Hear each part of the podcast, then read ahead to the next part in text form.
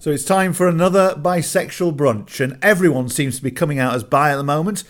Uh, but we know it's not as easy as Superman embracing his newfound bisexuality, don't we? For many, especially people in established relationships, it's a real struggle to come out, especially those who worry that being open will lead to them being rejected by their long term partners. But in this edition, we're focusing on the positives and we're asking bi people across the generations and across the globe to tell us what's the good thing about being bi. That's just one part of this edition of Bisexual Brunch with Nikki Hodgson, Lewis Oakley, and Ashley Byrne. If nobody was told what you were meant to do, if there weren't any rules, we would be living in a totally different format. We, as journalists and activists, uh, have always found it very difficult to find people who will openly talk about being bisexual. Just don't think there are enough bi perspectives on bi issues. I feel like we've got to talk about it because we're really comfortable doing that. It can be really intimidating. Bisexuality is not really understood because people have biphobic tendencies. And the second you mention bisexual, just their ears pick up.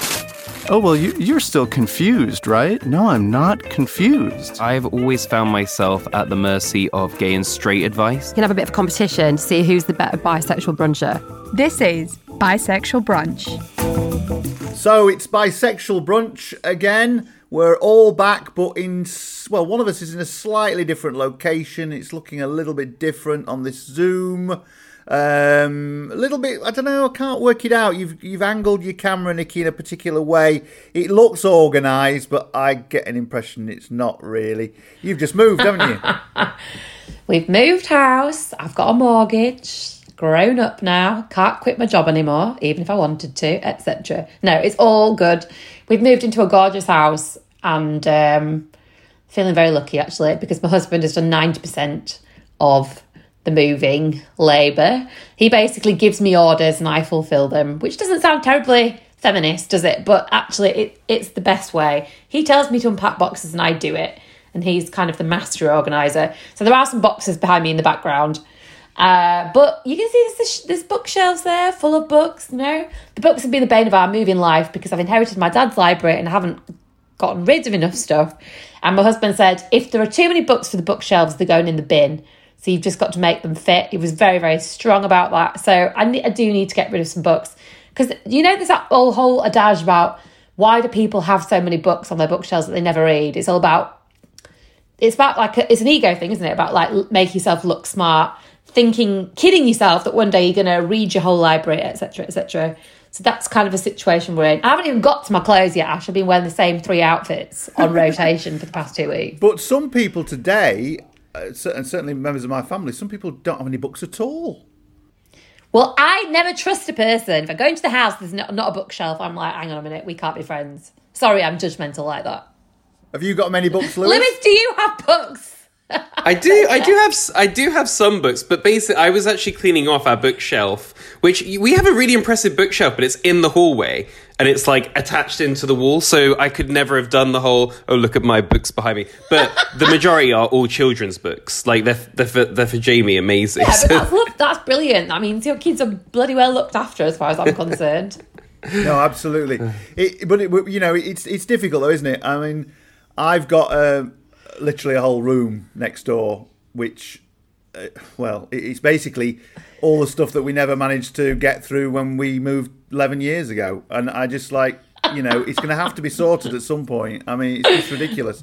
I mean, the fact Ash, that how not... do you how do you actually sleep at night knowing that that room is full of stuff that you probably don't need anymore? And to be fair, we've added to it actually. When occasionally when there's too much stuff around, we're like, where do we put that? We just shove stuff in that room. So yeah, well, I I confronted that demon about three weeks ago, where my husband was like, "Right, this can't all come. You've got to cull some of it." And with clothes, I was very successful, but books not so much. No, it's hard. How's your um? How's your how's your doggy cope with the move? Oh, he has loved it. He was so stressed out on the day that we actually moved, but he's got a garden now. The problem is, because he's a sausage dog, he can't get down the large concrete steps to the grass. So we have to sort of fling him down, let him play for a while, and then go collect him. If you leave him, he starts barking and whining. So we need to get him a special doggy ramp so he can go A down dog and up when it pleases him. yeah. This is Sausage Dog Live. If you own a sausage dog, you've always got to think about ramps for them. Now, Lewis, you've developed a bit of a dad bod, haven't you? Such no, a I, I rude sense I sense the dad bod coming because I've tried on one or two like trousers that I that I've worn in the past but haven't worn in ages and like struggled to get them on. And you know with a baby that doesn't sleep um and you know working from home more than ever because of the pandemic actually like I just need to get moving. So I went to the gym this morning for the first time since I lived in Manchester which was at least 2 years ago. Two or Listeners, was it, three it was at least can't three years ago. Was it three years ago? it must be because Maisie's it one was actually. a long time ago. it was a long time. Well, that was the last time I had a gym membership, and I, I still get the text from that gym like, "Hey, renew your membership," and I'm like, "How do you still have this number?"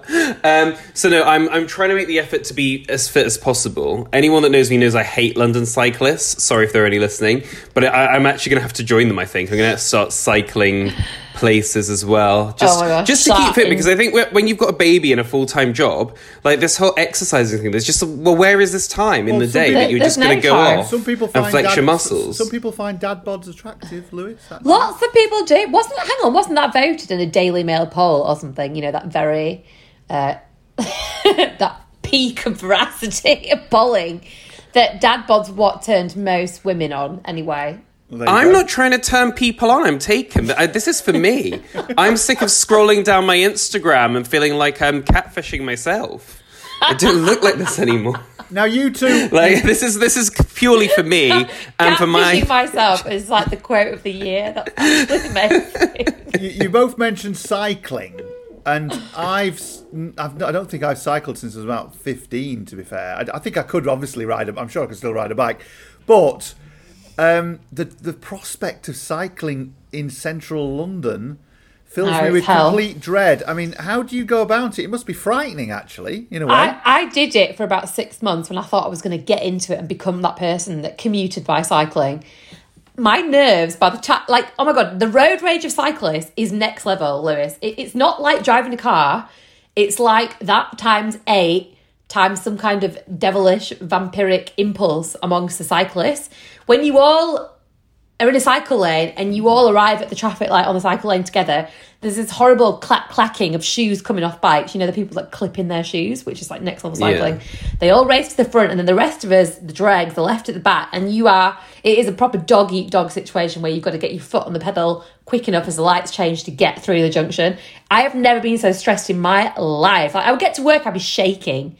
I don't like it. so it. intense. I, I do not like it. And as someone that is a dad that has like, you know, is walking around with a pram and I see cyclists just go straight through zebra crossings and red lights at my pram, like I, I don't like that. I don't think they're very good people. I think we need tougher sentences. None of this like fine stuff. I think if the police see a cyclist go through a zebra crossing or a red light, they should just take the bike away. Because that would be enough of a punishment that they wouldn't do it anymore because those bikes are expensive. That They should are be it. expensive, And yeah. and then they would just behave a little bit better. But basically, I've already I've looked at the route, so basically, I can pretty much go along the river for for most of it, and then I basically turn off the river, go over a bridge, and it is literally a straight line to Battersea Park. And then I just kind of cut through the park and I'm at work. So I've done ah, the, I've found yeah. the safest route. I'm gonna get one of the old Boris bikes if they, if I can find one, and I'm gonna just do it a few times before I actually buy a bike. I think that's smart because I know where you work because it's where I used to work, and that Yeah. You, I mean, obviously you're coming from a different direction from me, but that ride in across the bridge is actually quite pleasant in London. Yeah. You just got if it's if there's good cycle lanes, you'll be okay. But you Yeah. need to find a time that's not rush hour cycling to to cycle because otherwise you'll be stressed as hell when you get into the office. That's all I'm saying. Well, I thought what I would do is like do do a dummy run on like a Sunday and see what it's like, and then yeah, and then try it one day where I've not got much on in the office. So if I show up late, it's not going to be a terrible I thing. think we need to uh, reinstate the, um, you know, our reputation for being fair and nice to people, uh, as we always are on bisexual brunch. Uh, Lewis, you slagged off the entire cycling population. There are nice, there are nice cyclists, there are responsible cyclists out there, and we respect them, don't we, Lewis? Maybe. I mean, it's like where where are our bis in lycra community? I do want to hear from them. If they're listening to the show and they're saying Lewis has represented us all wrong, then let us know. Or maybe Can you there's a bis in if, like- lycra crew that you can cycle with on the mo- on a morning. That'd be great. Can you imagine if there are bisexual like cyclists listening to this right now as they're cycling, being like, Bi- they, Yeah, they I can't turn the podcast off because they're like going too quick. They're like, oh my god. bicycle, bicycle. Yeah. All Oh, fits, Ash has doesn't coined it. Ash has coined it. But hey, I'm Um, gonna give it a yeah. try. I could come back in a few episodes' time and be like, I take it all back. Like it's the pedestrians that are the problem. They should jump out of the way more. You need to get a little cam on your helmet. That's what Jeremy Vine does, isn't it? He films all the cabbies that bash into him when he's cycling Yeah, through that's central right. London. That's right. Oh, but yeah. I just don't want to even get involved in such pettiness. Like, I, I'm not going to be like, oh, I'm putting this on YouTube. You, you did. It's just no. I'd rather just take the. it's tube functional. gonna be a problem. Exercise plus travel. I get it. Well, let's talk. Let's talk about. Let's talk about bisexuality, shall we? Um, and Yeah, but- sorry, we're we're going back to Lewis's bid to be mayor or MP of something. when he's like, I'm banning all cyclists. I need he's to banning all this down. cyclists. He's turned very. I author- wouldn't ban. I, no, cycle if you want, but if you break the rules, your bike's gone. That's He's, it. he's turned very author- he's turned very authoritarian in the last few weeks. Um, co- coming up then on bisexual brunch, we've got some bisexual history, courtesy of the National Archives. Uh, we're going back 90 years to hear Cyril's story, a young man writing to his friend in the early 1930s and alluding to his bisexuality. It's quite fascinating. Our personal story is from writer, actor, comedian, RNID ambassador, and presenter of the Divorce Pod, Samantha Baines, who recently came out to everyone on social media as bi. It's quite an hilarious interview. Um, please listen to that a little bit later on. And we'll also have our first proper Ask a Bisexual question towards the end of the show as well. Uh, but before all that, um, briefly, um, we've just had, of course, um, Bisexual Awareness Day and week and month. And I know that all three of us were running around trying to get as much coverage and interest as possible. We all succeeded. Uh, Lewis was in the Metro and on Gaydio uh, with me one morning. Uh, Nikki was on um, Talk Radio. I was on Talk Radio. We got a few more mentions in different places as well. So we succeeded. We got some coverage, but I don't know about you. It was, it was still hard, wasn't it, Nikki? It felt like a bit of a damp squib this year, I've got to say. Every year that we've done it, obviously we haven't had the podcast going for a year, but every year that we've had to go at getting coverage, I feel like there's been a bit more enthusiasm. And this year, I felt people were kind of saying, so what to Bisexual Awareness Week? And that got my back up because we obviously talk on the show about how much there's still to do, how many people still feel uncomfortable talking about it, how many people are still not out. Uh, but so it was a weird one because when I was talking to radio producers and telly producers about it, they were just saying, "Oh, but all the bisexuals are out now, all the problems are solved." And I was like, "Oh," and then it's like it's quite difficult to change their mind if they think everything's okay for you.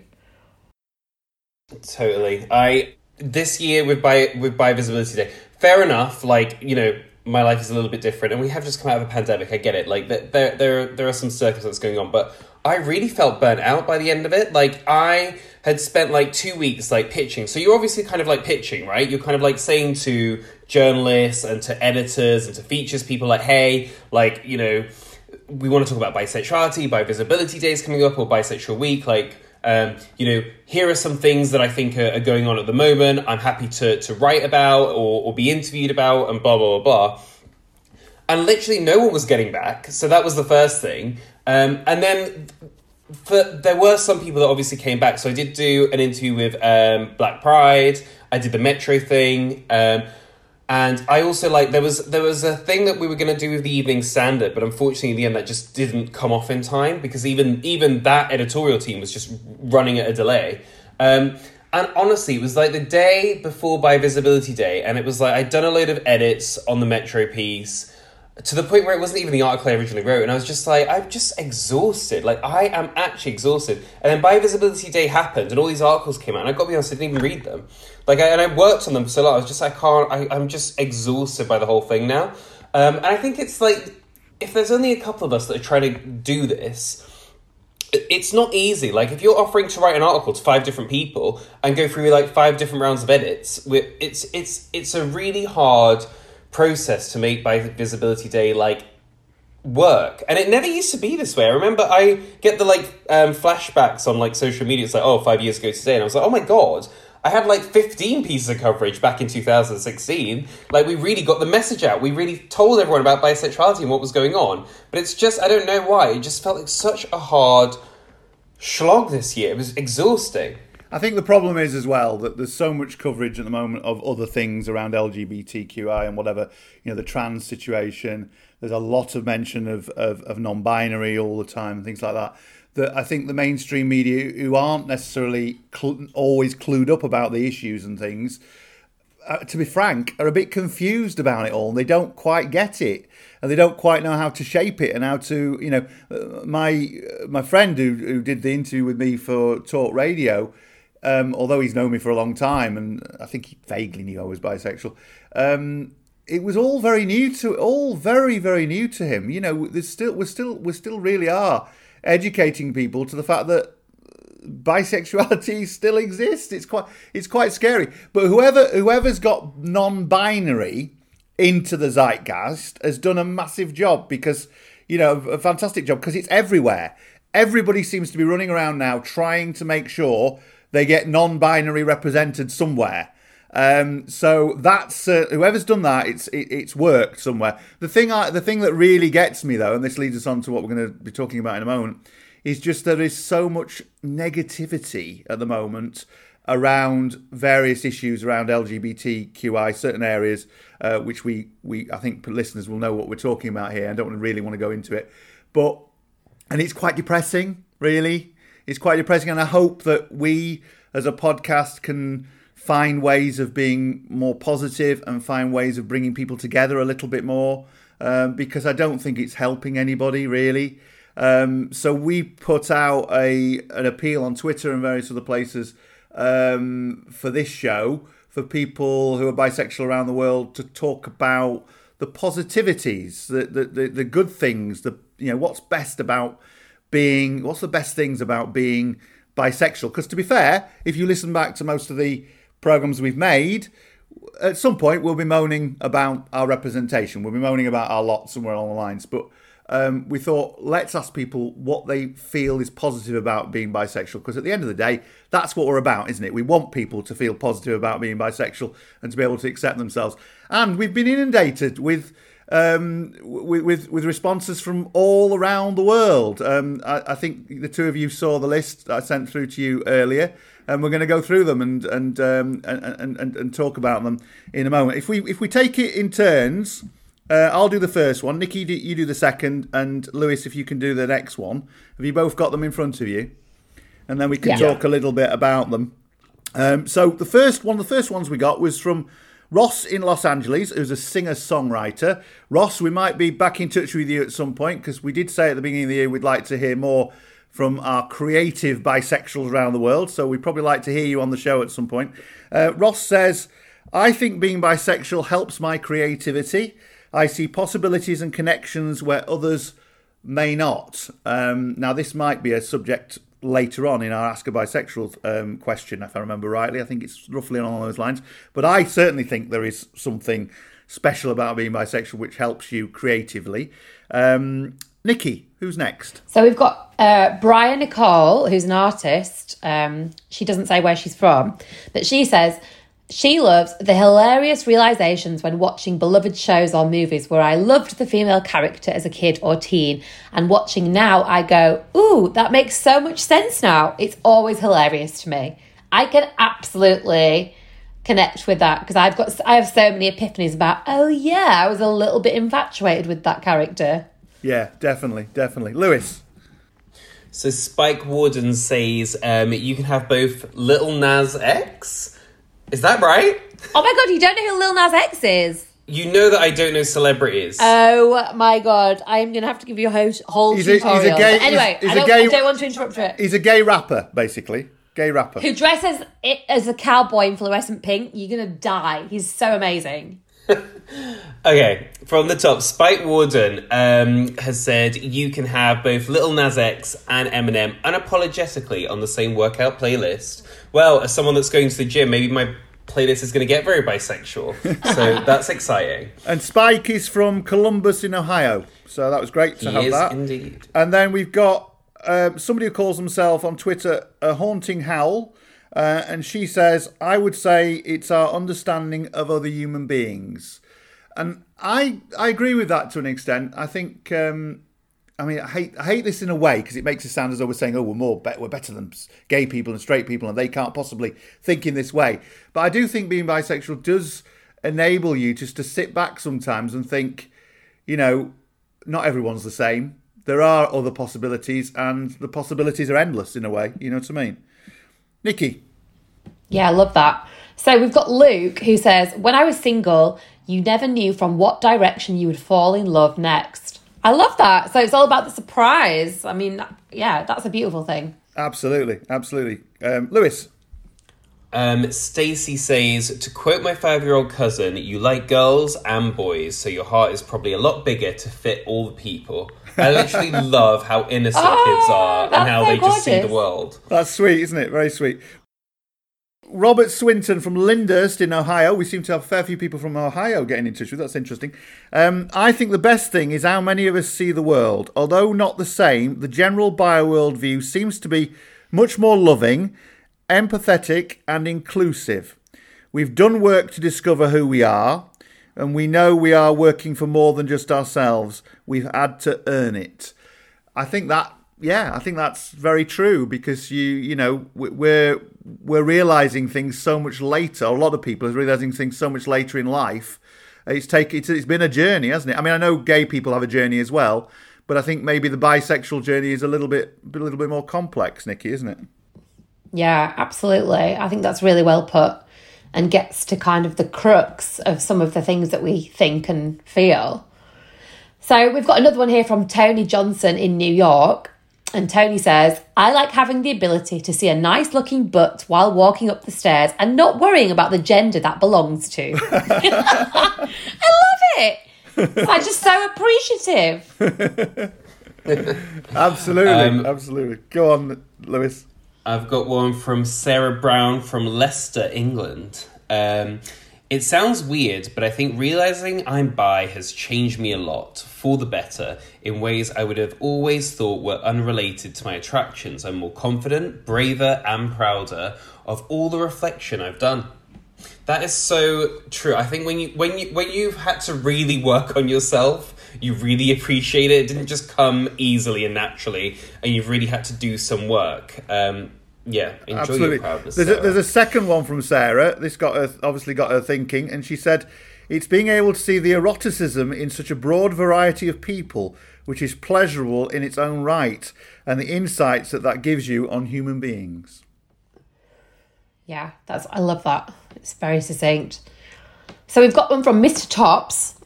Are you a top, Mr. Tops? I always wonder these things. Mr. Tops says you can enjoy all types of humour, behaviour, hobbies, sex, etc. Sometimes you think, well, that's quite gay or that's quite butch, but in the end, it's you who's enjoying it all, being playful with the binary. Yeah, Absolutely. definitely, definitely. Couldn't definitely. agree more. And he's sent a second one as well. He's obviously thought about it a bit more. And he's put, um, for me, it's how incredibly natural and right it feels for me now after I spent 44 years denying, hiding, and ignoring it.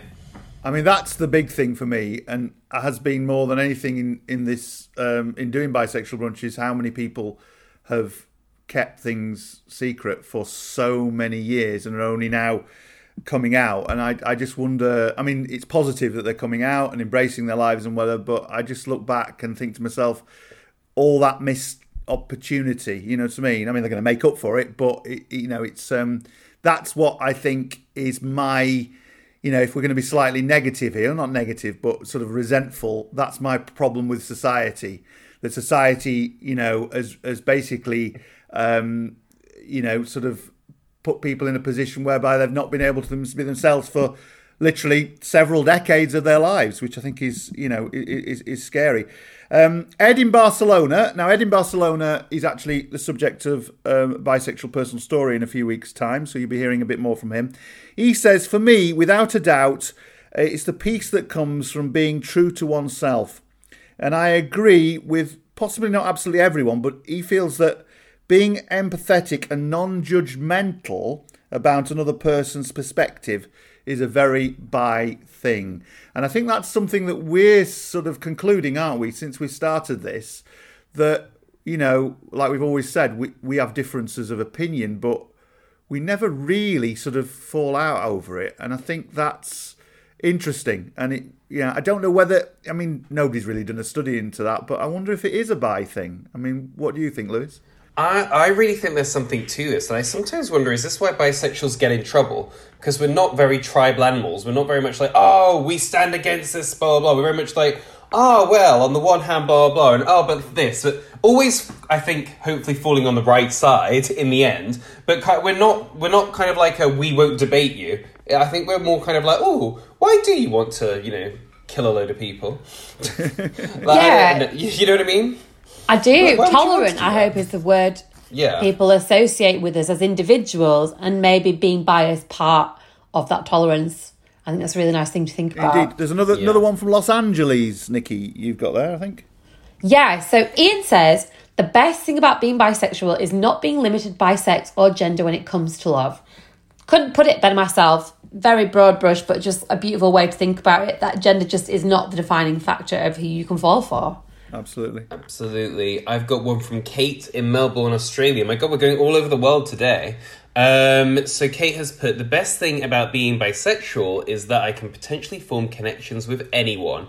It's the possibility I deserve. Yeah, you definitely deserve it. Absolutely. Of course you do. Of course you do. And then we've got um, Nick in Dundee, so back close to home for us. Um, he says, For me, I think it gives me broader perspective on life, love, and everything in between. I also think it's helped open my mind and see things from more than just my own perspective. It helps me make a it helps make me a better person. Yeah, I mean, there's a there's a there's a theme here, isn't there? Emerging really when you think about it. And I think we've got one more, Nikki. We have. We've got Jade from Ontario, and Jade says, For me, it's how incredibly natural and right it feels for me now, after I spent 44 years denying, hiding, and ignoring it. Wow, what is it about this 44 year mark that people just decide have had enough? I love it. It's like a 44 year itch, but for bisexuality. That's another study to do, is it? Bisexuals have had enough at 44. They're, they're, they're out of the closet. And and that and- and again, you were saying we're going everywhere around the world. That's Ontario in Canada. So you know Yeah. we're, we're ticking the boxes of just about every continent at the moment, which is fantastic. So thank you to everybody who's been in touch. Um, I hope we haven't missed anybody, but we'll get you on another show. That's really impressive. We're really pleased that you're there, and we're fan- it's fantastic to welcome you into the bisexual brunch um, community. And hopefully, we might hear some of your own personal stories in in in coming weeks and months. You know, please get in touch if you'd like to. You know, say say more to us. But I don't know about you. I really enjoyed that because you know we do often have a moan about everyone's lot, and it's nice to think actually, you know, we're in we're actually in once we've got there. We're in a pretty decent position, aren't we? I just love the fact that we can connect. We are connecting to people all around the world, and they're all having that feeling of, you know what, it's not so bad to be by, and this is why. And just, you know, in life in general, it's very easy to be miserable about things. And, you know, life's difficult for everybody all the time. But if you can be more positive, it makes your life easier and it like it makes your connections with other people easier and people are more likely to approach you and embrace you. So I just love this positivity tangent that we're going on. Absolutely. Well, as I say, you know, please keep them coming. Um, get in touch with us on email, on Twitter, wherever, and, and just let us know, you know, what you feel are the positives, uh, the best things about being bisexual. Now, coming up a little bit later on, we'll have our first proper Ask a Bisexual question. But before that, we've got a couple of features. The first one is bisexual history, courtesy of the National Archives. We're going back 90 years to hear Cyril's story, a young man writing to his friend in the early 1930s. Well, Vicky from the National Archives will be telling us the full story in just a few moments. Bisexual Brunch is produced with love by MIM. And if you like what we do, why not support us on Patreon? Visit patreon.com forward slash bisexual brunch. Thank you. So we're interested in the bisexual element, obviously being bisexual brunch. Tell us about this uh, this story that you uncovered in your archives. At the National Archives, we hold um, a thousand years of history, all sorts of voices and experiences. And I was particularly amazed to come across a really personal record uh, written by an individual, Cyril, who's writing in 1934. And Cyril essentially is identifying as bisexual. In this record, Cyril says, I've only been queer since I came to London about two years ago. Before then, I knew nothing about it. As I told you, I am married and have a little girl of two years of age, and I still like girls occasionally. And so essentially, in this record, Cyril is describing his attraction to women and also men. And it's quite rare to get such an open and explicit reference to sexuality. At the time, Cyril's love of men would have been criminalised. Um, so it's it's really um, quite special to to read this open declaration of sexuality and a really explicit mention of bisexuality, which I think gets hugely hugely hidden in the archives. Um, so often in records we get just one kind of insight into um, someone's life um, and particularly their sexuality rather than someone's open description of how they identify. And it's interesting to note the, the language that Cyril uses as well. In his own words, he's identifying as queer and um, explicitly mentioning his attraction to more than one gender. And Cyril, we know a little bit about, was quite an open character. He was attending a club called the Caravan Club, and that's where this record comes from. Cyril was essentially writing to his friend Billy, who owned uh, the Caravan Club at the time, and the Caravan Club was a club that attracted uh, LGBTQ patrons in the 1930s, and it was a relatively spa- safe space for men to meet other men and for some women to meet other women, um, and it clearly attracted um, bisexual individuals as well. That's all really interesting. Um, does he actually mention the word bisexual at all? Cyril doesn't use the word bisexual himself, but he does show his attraction to more than one gender, and he does use this kind of word queer, which feels like kind of his acceptable terminology for how he self defined essentially. A lot of the words that we now use didn't exist historically, but the identities themselves did. So Cyril isn't explicitly using the word bisexual, but he is showing his attraction to men and women explicitly in the letter that survives. In the archives, we have a select number of essentially love letters between men. Um, and this is quite unique because it's one talking about sexuality, but actually it's to his friend Billy. And in some ways, this means that it's a more open letter. He describes that he's only been queer since he's come to London. There's an association with London allowing him to be quite open and to be himself. So it's a really insightful, interesting letter, and I think you get a depth from it um, that you might not get in an actual love letter where someone's kind of got a, a motive to be attractive to the, the person they're writing to. It's interesting to note the reasons we have the letter. It was found on a, a follow up raid following um, Cyril attending the Caravan Club.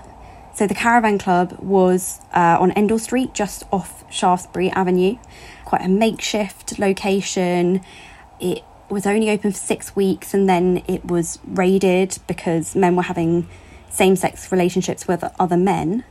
And Cyril was in the club that night, ended up being arrested. In the follow up investigations, um, the police seized this letter when they find Cyril and Billy staying on the Isle of Wight. So have you have you come across other letters and correspondence in the past that have alluded to bisexuality? In our collections, we don't actually have many items that explicitly mention bisexuality, but I think there's countless numbers of records that do relate to it. It's just rarely as explicit and, and articulated in someone's own words as in this case. But we do have records relating to individuals who might not have used bisexual as a word themselves, who we might now consider to be. So we have records relating to people like Oscar Wilde. We have a lot around the Wilde trials. Oscar Wilde was married to, to Constance but had uh, relationships with multiple men. We also have records about people such as Freddie Mercury. We have actually the naturalisation record uh, relating to him because he escaped Zanzibar uh, as a refugee. Um, so we have records relating to him. So there's lots of individuals that had relationships with men, women, and non binary people. As you're probably aware, we struggle a lot with bi-erasure in the world, so this history you're uncovering is really important. I mean, there are still people out there that think that bi people don't really exist. I think what's really interesting is the archive, I think, shows essentially historical bi-erasure. Uh, you know, it's something we absolutely are still discussing now, and rightly so. Um, but in the archive, we often only get snippets of people's sexual identity and relationships. Um, and so I think bi relationships often remain really hidden in the archive. So I'm really keen to do more work to uncover bisexuality in the records um, and to reclaim people that have, have been forgotten in the past and whose full sexual identity hasn't necessarily been understood. So I think it's it's really important to kind of do the work with archival material to uncover where people were bisexual so that we can kind of inspire people today because it's always nice to see yourself represented in history, I think. Is there anything bi people listening around the world can do to help you?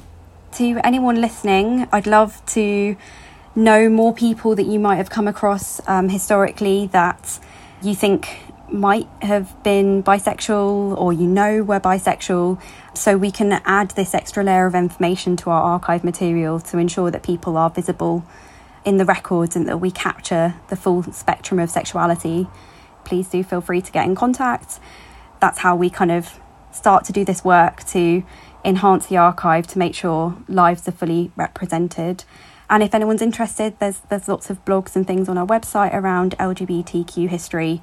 You might be interested to learn more through some of those about what we hold in our collections. How should they contact you? Either through our general National Archives um, email address um, and put my name, Vicky Iglikowski Broad, or through Twitter, I'm Vicky underscore ig. Anything that helps champion bisexual history in archives is really important. Excellent. Thanks for chatting to us, Vicky. Make sure you tune into Bisexual Brunch and tell people about us. Fabulous. Thank you so much. And good luck with everything you're doing. Vicky there from the National Archives in London. A fascinating interview. Now, after the break, it's our big bisexual personal journey story for this time. And we're being joined by comedian, actor, RNID ambassador, children's writer, and podcaster. Phew. the one and only Samantha Baines, who's only recently come out as bisexual.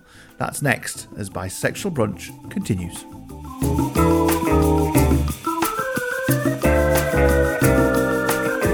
You're listening to the Bisexual Brunch podcast. Do you want a cup of tea? I'll have half a cup. And that caught on. Yeah, that became a kind of catchphrase, I think. It was the hilarious film of 1999. wasn't anything to do with race or religion or creed or colour. It was as simple as an art student who thinks he's all free and easy and thinking that that's going to be okay. East is East by Ayub Khan Din broke new ground by portraying a relationship between a British woman and her Asian husband. And as a new version of the story comes back to the stage in Birmingham, why not remind yourself of the movie classic with Distinct Nostalgia's special trilogy of star interviews? Oh, frig off and wash your bastard curtains, you dirty cow. And I swear to God, that's one of the best lines I've ever had to say in my life. But the film had a serious side too, tackling both racism and domestic violence. I threw myself and put all my physical strength into trying to stop him, and I couldn't. In Helsinki, they were saying, I can't believe you've made this film. It's incredible because it's showing what life is like for us now. A series of special interviews with Linda Bassett, Lesley Nicol, and Chris Bisson. It was a great script and it was a timely thing to tell because it hadn't been told before. They've done all sorts of incredible things to transport you back in time to give you an authentic feel of what it was like. This series of special interviews is available now at distinctnostalgia.com. Yes, and those interviews with those East is East stars are definitely well worth a listen. Go and search out Distinct Nostalgia when you can. Uh, you'll also find loads of LGBT themed interviews with stars of TV and film, including Morris, Queer as Folk, My Beautiful Laundrette, and The Crying Game, to name but a few. But back to Bisexual Brunch now, and it's time for our bisexual personal journey story with Samantha Baines. You're listening to Bisexual Brunch. First of all, Samantha, why don't you just start by introducing yourself and saying who you are, and that gives you an opportunity as well to mention your own podcast. I am Samantha Baines, comedian, actress, broadcaster, writer. I have uh, two children's books out Uh, one is called Harriet versus the Galaxy, which has a deaf protagonist because I myself have a hearing aid and I'm ambassador for RNID. And I host a podcast called The Divorce Club because I'm also divorced. Sexy. Um, where I talk to other divorced people about their experiences. And yeah, as an actress, I've been on bits and bobs on the telly like The Crown and Call the Midwife. And um, I'm a yeah writer as well, and I do bits and bobs on BBC Radio. So, I mean, after all of that, I mean, it's exhausting. How do you manage? well, I, I, like to keep busy. I think, you know, nowadays, especially in the creative uh, world, you can never really get away with doing one thing anymore. So um, I like to do lots of things. And I'm also a dairy intolerant tea drinker and a knitting enthusiast and obviously bisexual. We want to come to that in a moment, but um, but before we do, just to react to what you just said there about keeping yourself busy. Yeah, you're absolutely right. In the in the creative sector, you have to be you actually have to be your own creative entrepreneur, don't you? Really, to keep moving. Otherwise, you don't really. That's the thing. It's sort of it's the way it is. It's changing all the time, isn't it? You you've got to keep up to date with everything, and you know, in reinventing yourself. And you know, I've been running a production company for 16 years, and we're constantly, constantly reinventing yourself because you're only as good as the last thing you did half the time. You know, so you, you know you've got to be cut one step ahead, haven't you? In that sense, you know. Yeah, and I also think everything I do just feeds into each other. So it's all just like a creative mixed bag. Um, and I just try and pull different things out of it and see what works and see what I enjoy doing. Now, you just mentioned there right at the end, uh, you said you're bisexual, but the reason I got in touch with you to talk to us about being bisexual was that it isn't just a case of just being bisexual. You actually came out and told the whole world you were bisexual in quite a big way on on um, social media recently, didn't you? Yeah, so I didn't really intend it to be a big way. it's sort of, I guess I thought it would mean more for me than anyone else. I thought people might just like like it and then scroll past. But I think because I'd been married to a man for so long and then I'd set up the divorce club my podcast and I was talking about divorce and you know the dating world and and finding yourself after that experience you know this this kind of dating men and women thing kept coming up and i'd always say it like that like oh yeah i date men and women and i i think i was scared of using the term bisexual for a long time and then i thought I just had a realization, you know, we've been at home for two years essentially. I watched Mae, Mae Martin's amazing series, Feel Good, um, while I was thinking about all of this. And I just thought, I am bisexual. I don't have to prove, I felt like I had to prove it. Like I had to have loads of long term relationships with women to make up for the fact that I was married to a man for so long. And I just had this moment where I said out loud to myself, I am bisexual. And it just felt really nice. And I thought, okay, I think I'm ready to like say this publicly. And as I said, I didn't think anyone would care, but it it was more for me of like I want to say it out loud publicly and not just alone in my bedroom. So yeah, I just I did a tweet. I created a nice little picture that said bisexual in big letters over my head, so I couldn't escape my announcement. Um, and I shared it on um, Instagram and Twitter. And it kind of, yeah, went a bit viral, um, which I did not expect at all.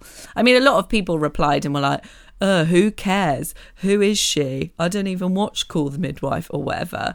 Um, but the majority of people were just overwhelmingly lovely and supportive and started sharing their stories with me or saying that they had a similar thing that they always say that they're interested in men and women but they've never sort of said officially I am bisexual. So actually just became this like lovely conversation starter, I guess. And has it been quite liberating the fact that you came out and just said that? You said it there. I mean, I've been through it myself as well. But you actually said it, and you were, you know, have you? Uh, do you feel quite liberated having done that? Yeah, I think when I was so scared before, which is so ridiculous, and, and and a lot of people didn't expect it from me as well because I, you know, I have a background in stand up comedy. I'm an oversharer. I have a podcast about, you know, my breakup and recovery from divorce. So it's not like I'm shying away from sharing my experiences with the world, but for some reason this I, I think it's because it's been sort of in me for a while and I've only really recently kind of confirmed it for myself. So I did actually feel very scared to um, put it out there in the world. But now I'm so glad I did. I the panic before I clicked send. I kept the picture that I'd made with bisexual in writing over my head on my phone for like I created it at the beginning of Pride month and I didn't post it until literally the very end. So I had it on my phone for a month kind of working up to it. But I'm so, yeah, I feel so relieved and kind of, well, initially I felt really relieved and like euphoric. And now I feel a bit like, oh God, I have to live up to it. Like, I have to, all of a sudden, like, I snogged a man the other day. I was like, oh my God, I've got to snog a woman now quickly, or like someone who identifies as a woman, you know, to balance it out. So, yeah, I'm still dealing with what that means, having said it out loud, but it did feel amazing to say out loud. We talk about this all the time on Bisexual Brunch, you know, the invisibility of bisexuality, the erasure often in the media, uh, the fact that a lot of people just cannot get their heads around it. Do you think a lot of that has shaped the way in which you've eventually come out, but it's taken you a long time to actually say it and say it out loud? Because there isn't anybody out there, is there? There are very few role models. Very few people will talk about it. If you mention it, I don't know what you find, but if you mention it to people about yourself or about other people, you might say, "Oh, they might be bisexual." I find people just either look at me blank, or they're very a very confused, or they just think in certain circumstances it's just a bit of a laugh. It's something. To, it's like it's not serious.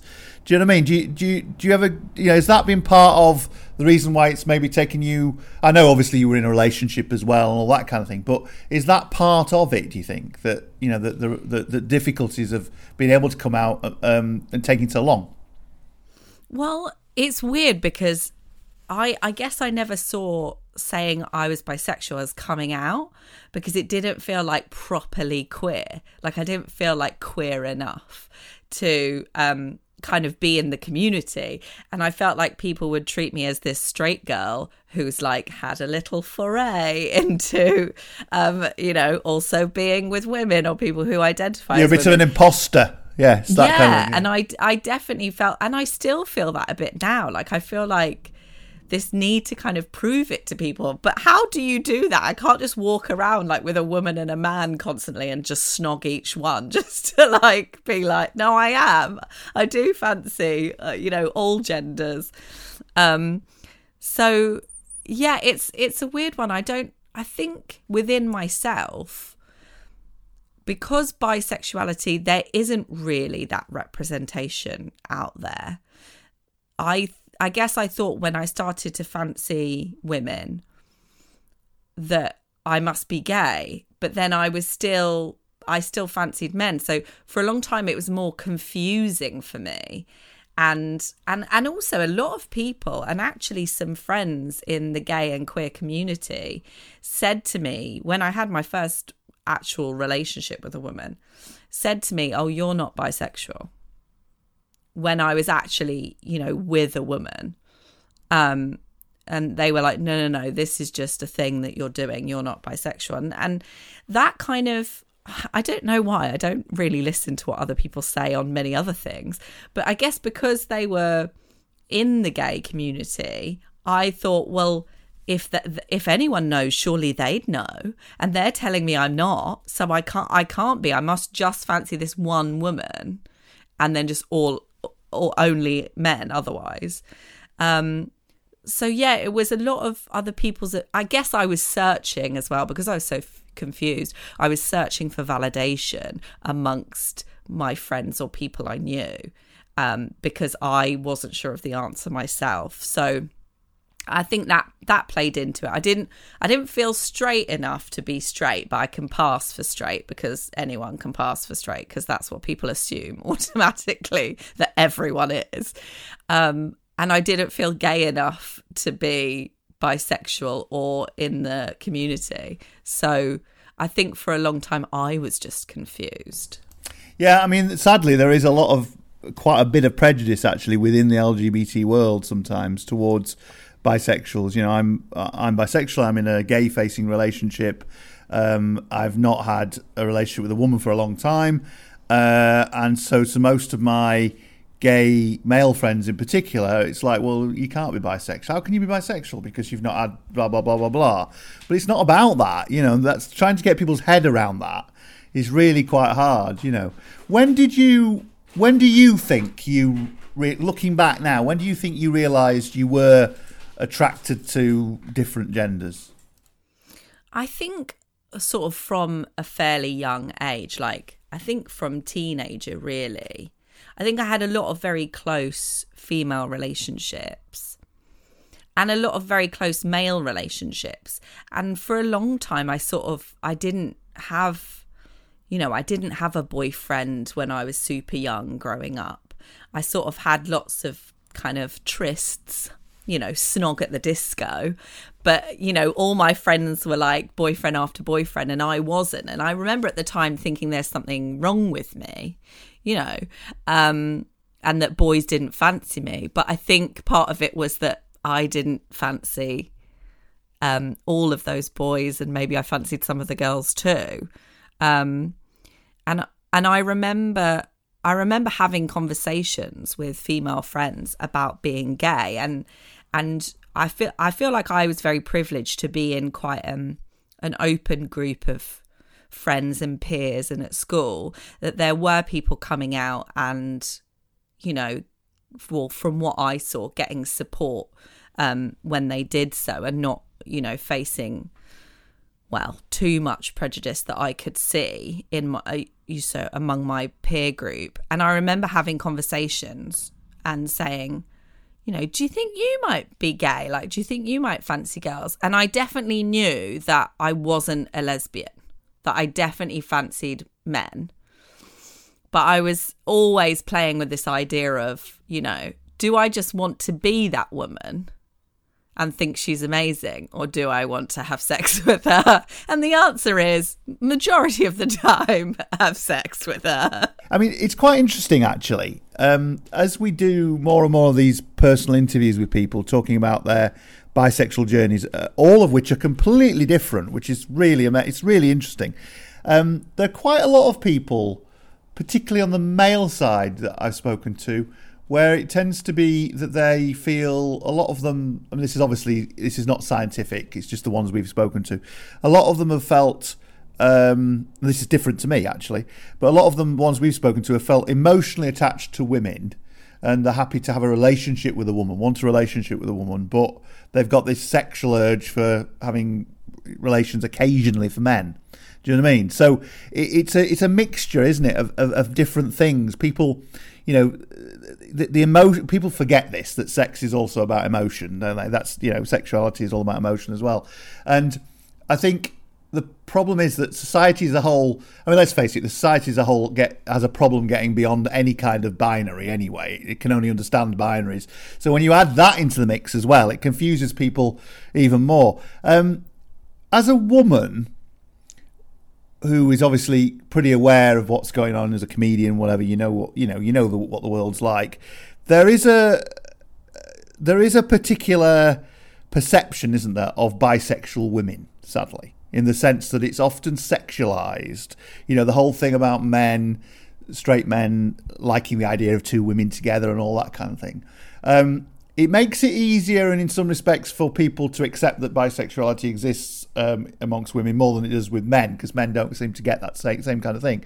But it also means that people don't sometimes take it seriously, do they? It's as though it's, it's it's like a sort of you know a bit of a game, really. You know, do you know where I'm coming from?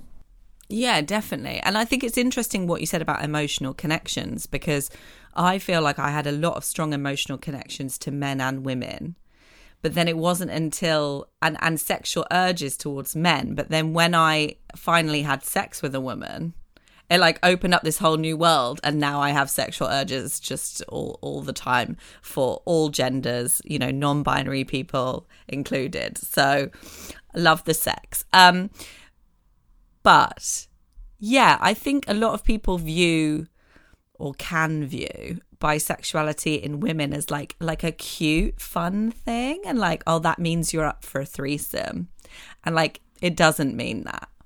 Like i might be depending on the circumstances but it doesn't automatically mean that. And and i think especially from straight men that's the go-to of like oh so i can have a threesome with you and another woman and you'd love it.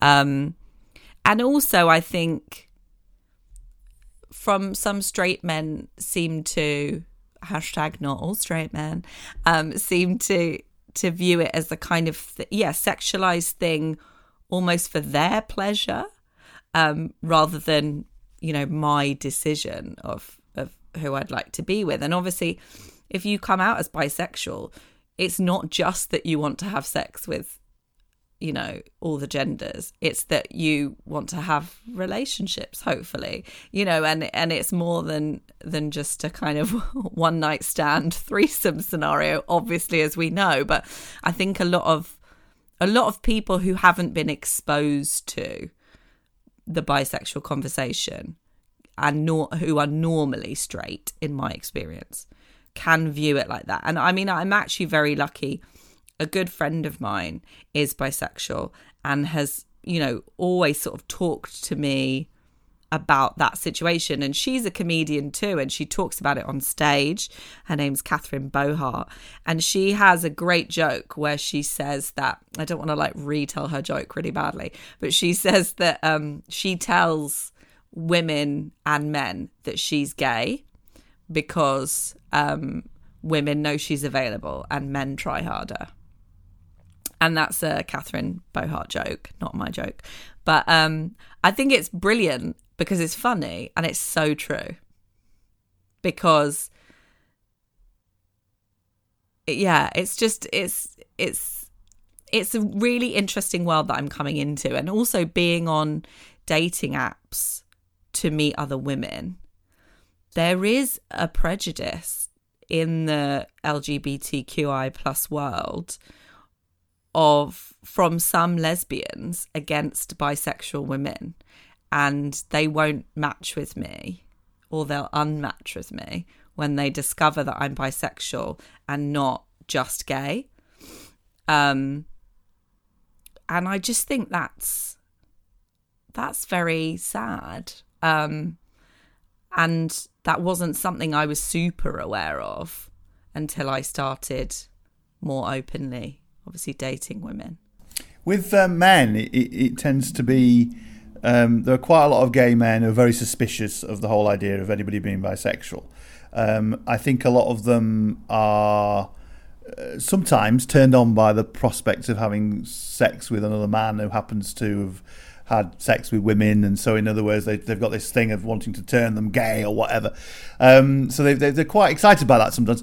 But when it comes to the crunch of a relationship, um, they just find that whole thing of trust being an issue, which is one of the biggest problems, I think, for the perception of bisexuality. For some reason, just because I think often because the word sex is in the middle of it is part of the reason, but but just the, the concept that people have got in their head that you can't make your mind up and you've you know you've got you wanting to literally go out and have orgies all the time, a chance to be behind thing. You know what I mean? It's not you know that's not the reality, is it? You know what I mean? But did you did you ever mention anything or hint anything to your straight partners about your straight male partners about you possibly being interested in women? Um, yeah, I told my ex husband when we were together that I fancied women too. Um, and was quite open about that. And obviously, we didn't have an open relationship, so there wasn't much I could do about that. But I was uh, kind of, yeah, open with him about it. Um, I don't think I've, of the straight men I've told, they just seem to think it's exciting sexually. Um, and then of the of the women I've been with, they normally see me as the straight girl that they've turned. And I'm like, I'm not though. like, but it feels hard to break it to them because there's I, I, there's definitely seems to be like a group of women who fancy women who like want to fancy, or maybe they don't want to, but they do fancy straight women, and then they like sort of that idea of bringing them over to the other side. And so I have been with a couple of women like that. And it's sort of, I felt like I was letting one of them down when I said to her, no, no, I'm bisexual. Like, I like men and women um, and non binary people.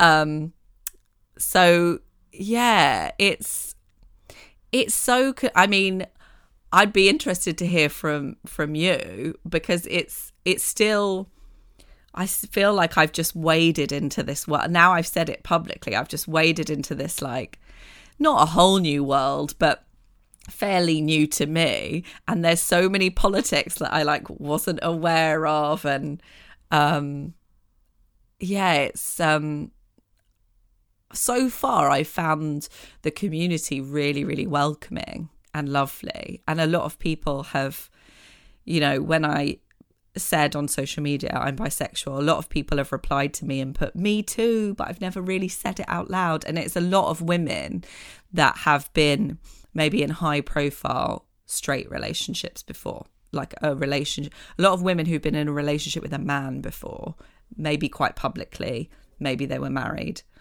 And then you come out of that and you kind of look at your identity. I think it's whenever something really big happens to you like my dad died just before I got divorced as well. So it's like double whammy of big life events. But it really makes you kind of reevaluate. And I get, I always knew I was attracted to women, but I guess it really made me think this is part of me and I don't want to kind of push it down into a corner anymore. And, and I think it's really interesting that a lot of these people who've then come out to me in, in, you know, my DMs are people of a similar age to me, are in their 30s, and have sort of lived a life being straight, in inverted commas, um, because that's what everyone assumes. And then it does feel like this kind of rebirth, um, which is why I did, you know, the social media of being like, I am not straight. I want everyone to know. You might not care, but I want to tell you because it feels important to me. Um, so yeah, I feel like I feel like I'm not quite in the community yet, but I don't know. I don't know why. Well, I don't think there is a community. I mean, yeah, there's an LGBT community, I suppose, to an extent, but you can't just shove them all together, really, to be honest. I mean, they're all very different, and even very, people yeah. are gay and lesbian are all very different, you know. And there are a lot of people who, my partner, you know, has never felt particularly, you know, is gay, never felt a particular affinity with the LGBT world. People, some people don't, you know, they don't find find it comfortable and don't really like it. Um, and I think there are a lot of bisexual people who just don't feel as though um, like you're saying, you know, you, you, feel as though you're a bit of an imposter to sort of join in because you think, well, I'm not going to be part of it for all the time, and you know, and that kind of thing. I need to understand it and understand the codes and all that kind of thing.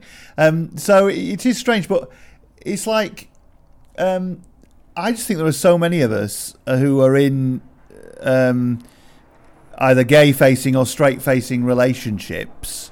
Who I mean, I've come to terms with it, it's fine, my partner's okay, and all the rest of it, but you know, I think I think it's the tip of the iceberg. I think there are so many people out there who are in these relationships, and you're talking about being in your 30s.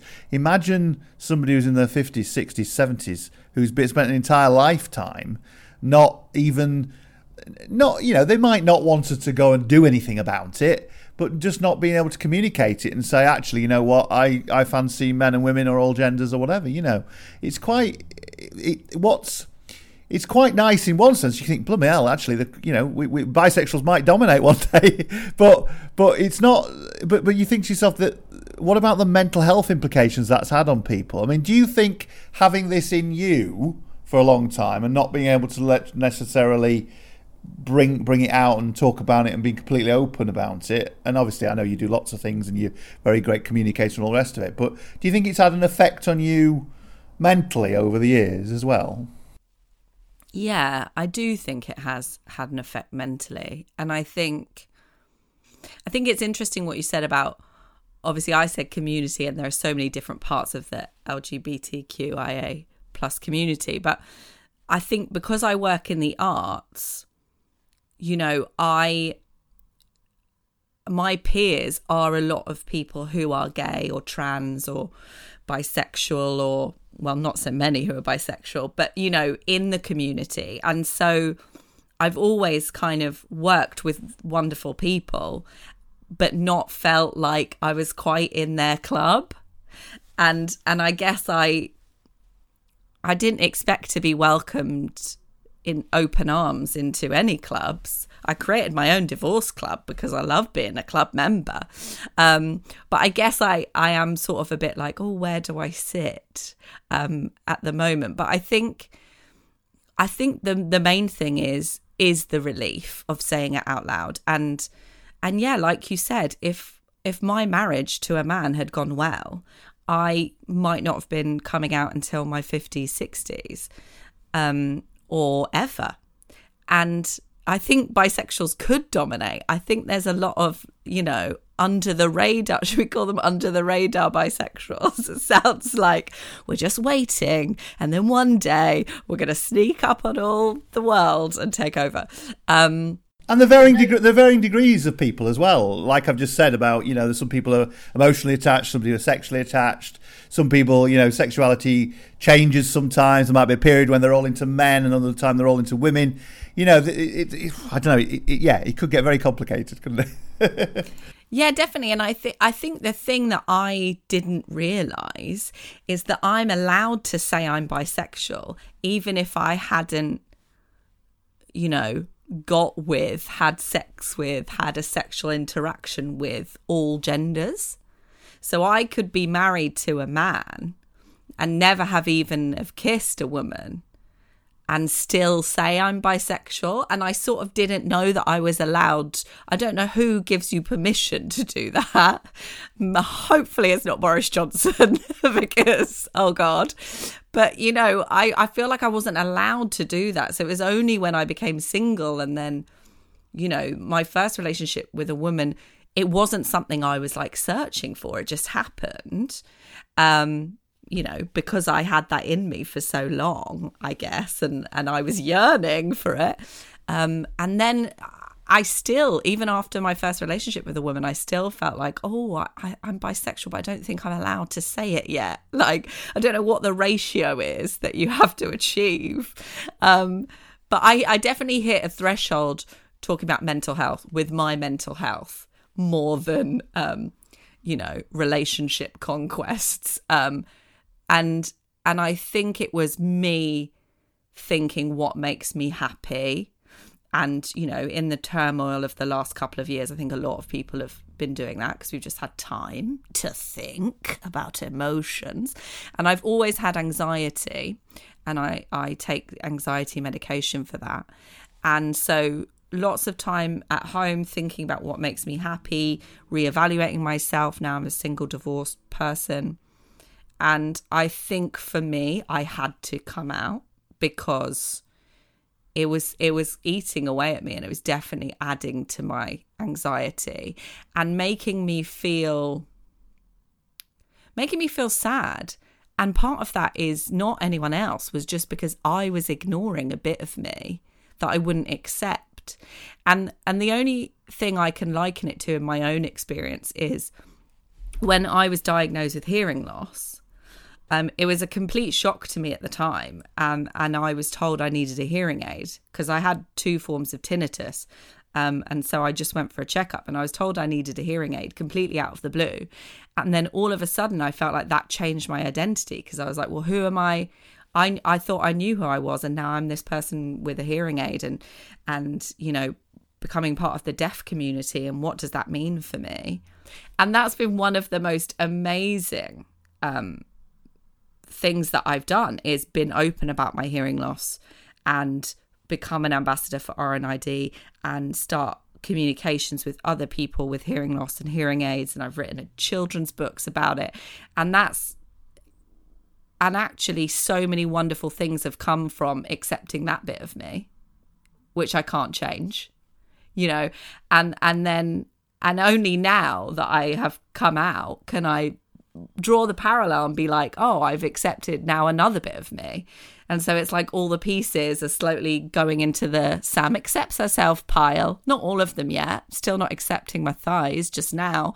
But like slowly, you know, and and I think that just makes you happier when you can and you know you don't have to shout it out loud like I did on social media but you just have to accept it for yourself. And and honestly just sounds so silly but that moment of me saying out loud to myself in my bedroom I am bisexual just made me grin from ear to ear and it was like a weight had been lifted off and I just felt nice and whole and happy. And so I think absolutely um, it can massively impact on your mental health. It's quite sad, actually. If you look at some of the bisexual forums and things, there's often conversations going on which people are having frustrating chats to their, you know, to their families about bisexuality or to friends and whatever. And you know, one girl I noticed recently, she was, you know, she was a girl, she was in late teens kind of thing, and she was saying, "I've given up now, saying I'm bisexual because it's just easier to say I'm gay. It's just easier to get through." Things by saying I'm gay. And I think that's really sad that people feel like that. You know what I mean? You would think in this supposedly enlightened world that we could get our head round bisexuality, but it seems that that bi- we stuck we're stuck with this binary thing where people can't understand the nuances of life. Uh, speaking of which, there obviously are nuances in terms when it when it comes to dating men and women and flirting with men and women and all the rest of it. And you're in that situation now where you've been you've done some of one and now it's trying to do some more of another. It is a challenge, isn't it? It is it is different. Tell us what you've encountered. Well, I definitely wouldn't say that I should give advice in any way to anyone because I'm still um, sort of learning, I guess, because the women I've been with previously have been through, you know, people I've met in real life. So I've never although no, I have actually, that's a lie. I have been on dates from dating apps with women. But it's definitely a very different dating app experience to dating app experiences with men. And I, and obviously I, I have to say I am talking a lot about men and women and I totally recognize that there are other genders that people identify as. And I just fancy the people. But I I struggle with the term pansexual. Um so I'm very happy to say bisexual. And for me that means everyone. Um but yeah dating I don't know dating apps. Well there are a lot of dating apps that you can be on and select men and women. But I feel like there aren't there aren't normally as many women that come up on there for me. So um, I don't know. Tinder is the place that if you just want to have sex with a man, that you you can do that quite straightforward, and it's very much like. Hello, how are you? I want to sit on your face. Like that that'll be the reply that you get. Um, or I want you to sit on my face, depending on their preference. Um, so that's that's quite extreme. I've never yet had that from a woman like that initial like sex straight up the top. Um, for a lot of men on dating apps seem to give you like a list of like I just feel like some people have got so stressed with the dating app experience that they've now just created like a stock like list message which is like I don't want this this this. I want this this this. Like one guy once sent me a list of like I'm into breath play like a whole list and I'd literally been like, hello, how are you? And he'd been like, good, and then sent a list. And I was like, I mean, great for being open and upfront, but like maybe we could have like found out each other's favorite color. That's the level of my banter on dating apps uh, before I get the list. Um, whereas I feel like talking to women on dating apps is very like,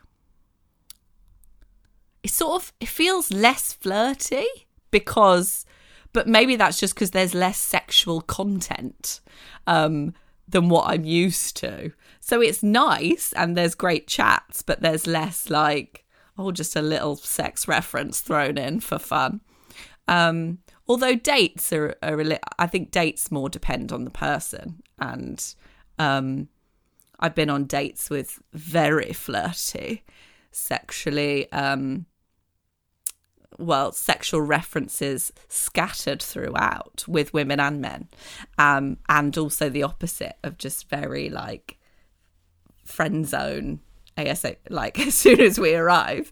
Um so yeah, it's um it's it's definitely an interesting one. I definitely feel like I don't want to say it, but a lot of the stereotypes of women dating women do seem to be true of that if you go on a good date and it, and you have a snog at the end and it goes well you go on the next date within 3 days and then it's like bang bang bang go.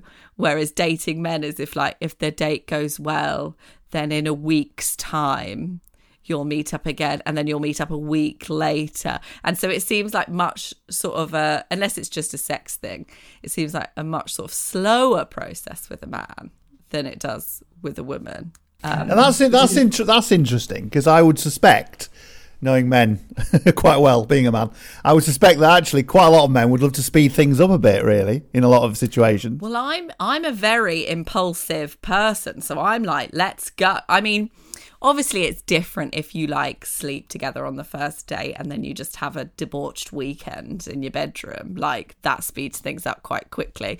But generally from dating i found it's sort of a once a week thing. Whereas with women it's like if we like each other what are you doing tomorrow? Um and it feels I want to I was going to say less gameplay but that's not true. But in the respect of I won't text you back. I won't ask you if you're free. It feels less gameplay with women that I've dated, but then, you know, I I would need to make date much more um, to uh, do a proper survey with graphs and all. Um, but that's what I found so far. Now you've obviously come out publicly. You're you're you're in the public eye like we are. Um, you know, most people know, you know, those of us who present bisexual brunch, uh, Nikki, Lewis, and I have been around the media for quite a long time. We're we're all openly bisexual. Having said that, because bisexuality isn't this big thing that everyone knows about and understands and talks about, you're constantly having to come out. So in every single one of those dates that you're having or whatever, you, you're going to have to at some point, unless you've already dealt with it on online or whatever, you're going to have to at some point reveal the fact that you're bisexual. That get that can get quite frustrating and tiring and having to answer the same old myths mythical you know questions about you know people just don't get it they don't understand it i mean some people are very nice about it but others just really don't get it wouldn't it be great if we had a few more specifically bisexual things out there some bisexual dating sites for heaven's sake, a bisexual bar or two here and there, so that people know the, the, they know the parameters. You know, I mean, I don't know about you, but I can still only, even though you know I'm, I'm in this world, and we got a award the other day, or not an award, but a, a thing mentioned in the Pride Power List or whatever it is. I can still only count on one hand the amount of people that I genuinely know that I could go and physically go and meet who are bisexual. There's very few people I can tell you in my life who are bisexual and there's probably loads of them, but I just don't know them publicly. Do you know what I mean? Wouldn't it be nice to be in that situation where we don't have to explain all of those things and people just know it and they understand? Yeah, I, don't, I I've put it in my Twitter and Instagram bio. It just says bye. So, um, B-I, not B-Y-E. Bye. See ya. No, please stay and follow me and like all my posts. Um, but hopefully that helps. Um, but yeah, I actually don't tell men on dates, but I do. I normally tell women that if so, if I'm if I'm meeting a woman from a dating app, I will tell her on the app chat that I'm bisexual because I know that some women who date other women have problems with or don't like to date bisexual women. So I'd rather um, them be disappointed on an app than to my face because I'm scared of that reaction. Um, and yeah, I, I wouldn't really tell a man unless it came up because so far when I've told men, it's just, oh, who should we have a threesome with? I'm like, oh dear. But actually, I think I don't know if it's because it's like a new thing for me, but I quite enjoy at the moment just like shocking people with it. So, like, if people say um, something about, you know, oh, let's go find some hot men. and I'll say, all women, I'm bisexual. And then they sort of di- didn't know and then are a bit surprised, but they're trying to be cool about it. And so I'm actually really enjoying causing that reaction currently. Um, I did it to someone I know recently and they were so nice, but um, yeah, I, I am, I'm sort of enjoying it as a like, yeah, something you didn't know about me. Take that in. Um, also, I'm just like, please set me up with you know nice friends of yours so i don't have to endlessly swipe on dating apps. Um and i i wanted to mention because some uh, you said earlier that people always view the kind of cheating thing or the dishonesty thing because they think oh my god well they might cheat on me with a man or a woman. I mean on the surface of it, yes, but the amount of like men there are in the world and the proportion of those men that I actually fancy, and then the amount of women there are in the world or all other genders and the proportion of them I actually fancy means that no, it's there's not because people are always like, oh, more options. You're like, yeah, or am I just super picky with every gender? Like, um, and that's the that's the thing that I really don't get because I'm like, it, there's not really more options though, because there's just the same amount of. I feel like. Yeah, I agree, and it's it's the same with the sex thing, isn't it? You know, it's like you know, people for some reason think that bisexual people must be much more sexual and up for more things on a regular basis and all the rest of it. But there are plenty of gay people having orgies and plenty of straight people having wife swaps and this, that, and the other, and God knows what. You know, there's lots going on all the time. So to think that we're the only ones who are you know, wanting to be promiscuous is ridiculous when actually a lot of people who are bisexual aren't promiscuous at all. Not that there's anything wrong in either way of living, you know what I mean? I hate this thing that where you sort of, you know, a lot of the time being bisexual, you have to keep saying, but most bisexuals are monogamous. But, you know, if they don't want to be, they don't have to be, you know what I mean? I don't think we should have this sort of law that, you know, that's the only way kind of thing. And on the cheating thing, you know, isn't there some statistic that says well over 50% of people at some point in their lives have cheated on their partners. And a lot of that to me is just down to the communication. People not being able to communicate the fact that actually people do have other desires and needs sometimes. It doesn't mean to say it's going to change the relationship if they're open about it and do it properly. You know what I mean? But it's people can't. We we we we're so far away from being. You know, we're still quite we're still quite old fashioned in our own way, aren't we, really, in a way, in, in, terms of society? We've not quite got there yet, have we, in terms of being able to accept things? There's still plenty of taboos, and I think bisexuality is, sadly, still one of them, isn't it, in a way? I, feel like I'm like the taboo master. I'm like divorced, I've got a hearing aid, and I'm bisexual. Um, but yeah, I think it's so interesting. It's like if you're not going to cheat, you're not going to cheat. It doesn't it doesn't the person's gender doesn't come into it. It's not like a man would come up to me and be like do you want to have sex? And i'd be like no.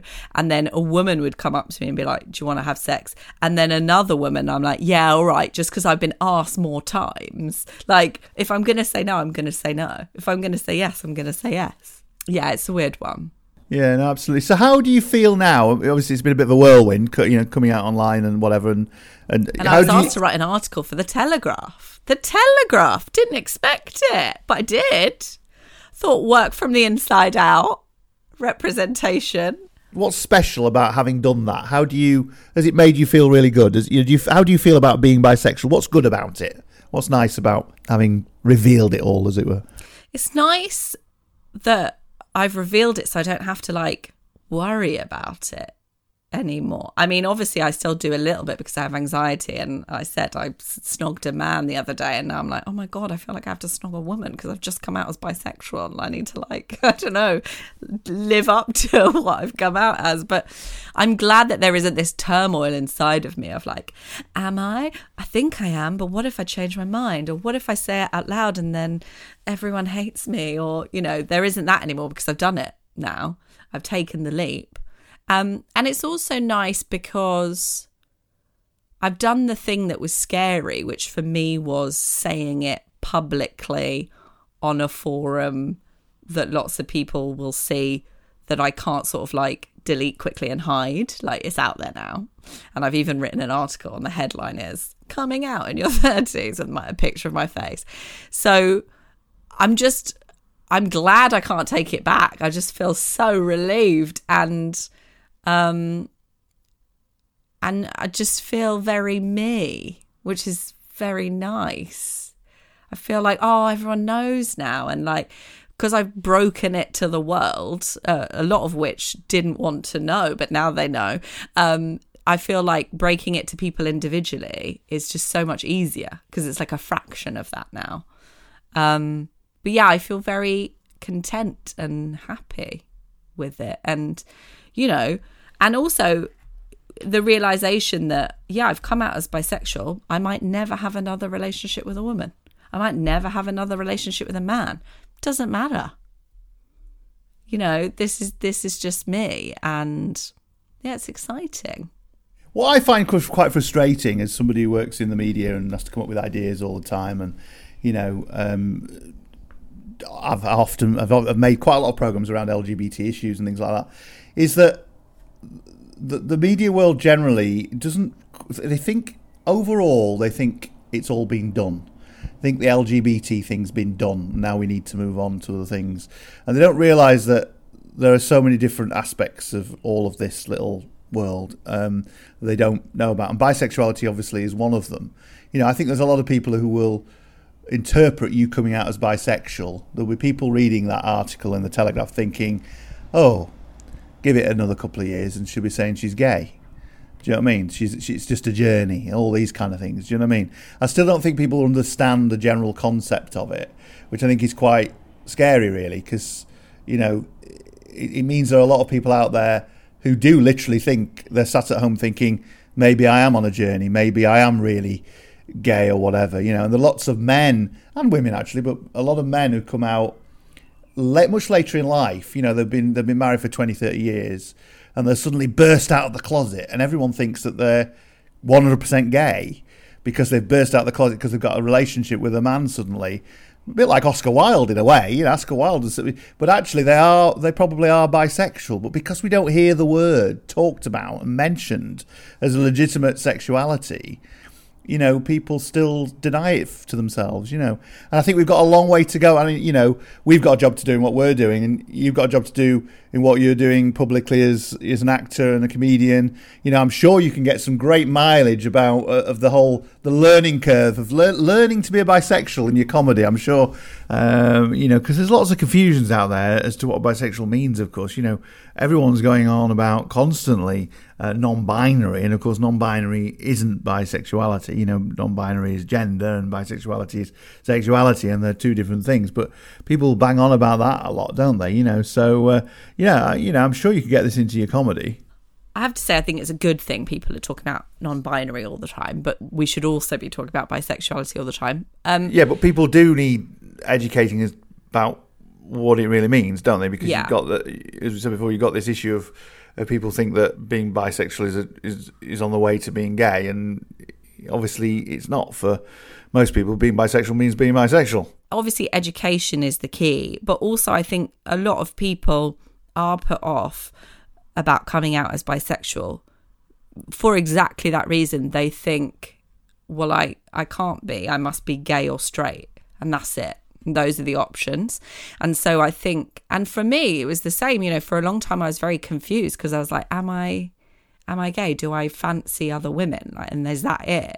And then i you know was married to a man. I was like well no i i fancy him too. And and so it's it's i think you think it's not an option because bisexuality is viewed and i've heard it before as like the gateway drug to coming out as as gay and I think it's because, as well, there's not a lot of representation in the media. I mean, there needs to be more representation of so many things in the media, but there's not a lot of representation of, of bisexual people just openly being like, I'm bisexual, you know, in a BBC interview and then moving on.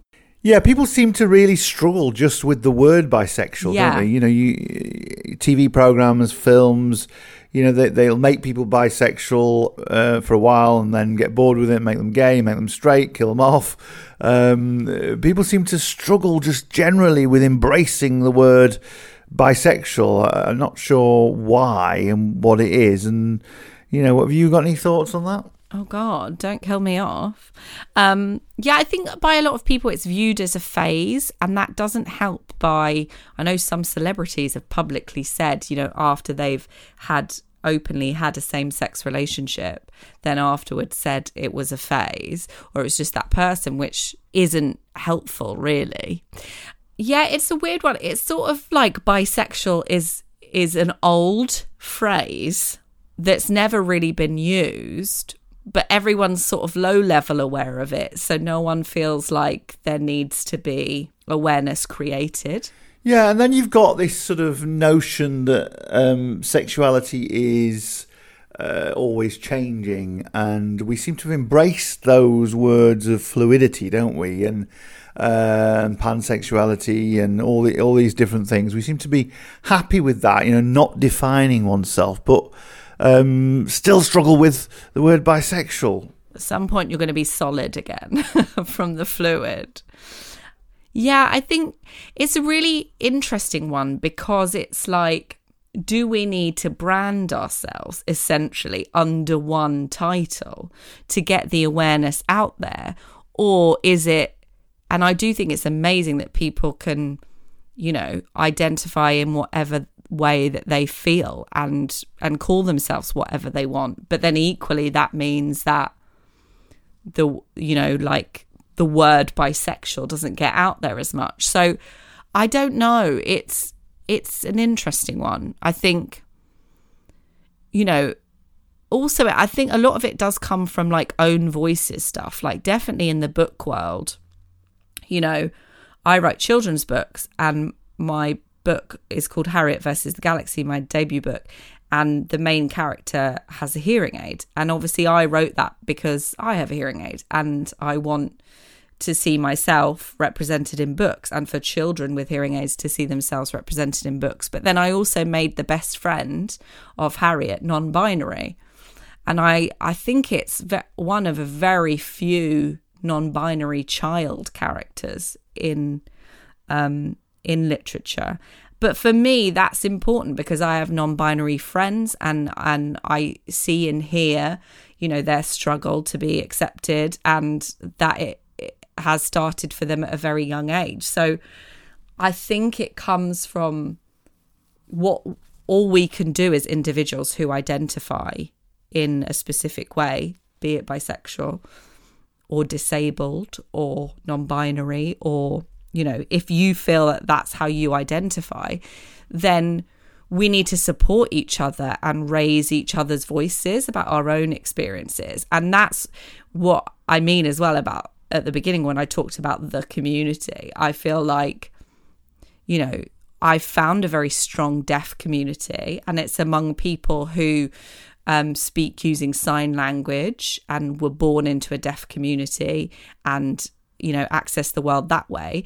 And then people who've had hearing loss over time and have come into the deaf community later in life, there is a really strong community there. And there is, you know, obviously there's issues with everything, but there is support there for kind of raising each other's issues and things that we need to change. And, and I'm just really hoping that that's also here with the kind of bisexual and LGBTQIA plus community that, you know, and, and I've seen it, but you know, if we can all raise each other's voices and get representation for everyone. So it's not like we're battling. It shouldn't be like, oh, there's a trans character in this soap, so we can't have anyone else. Like, we should all be like, yay, we love the trans character in this soap. Can we also have a bisexual character and a non binary character and a gay character? And they could all be the same person. Like, you know.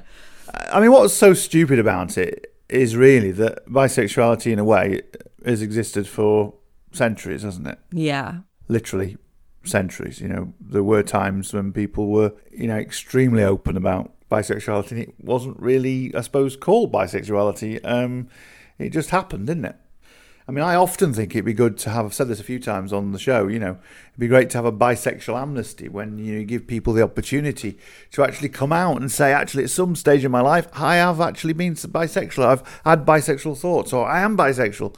Um, so give people an opportunity just to say it uh, and to not be condemned.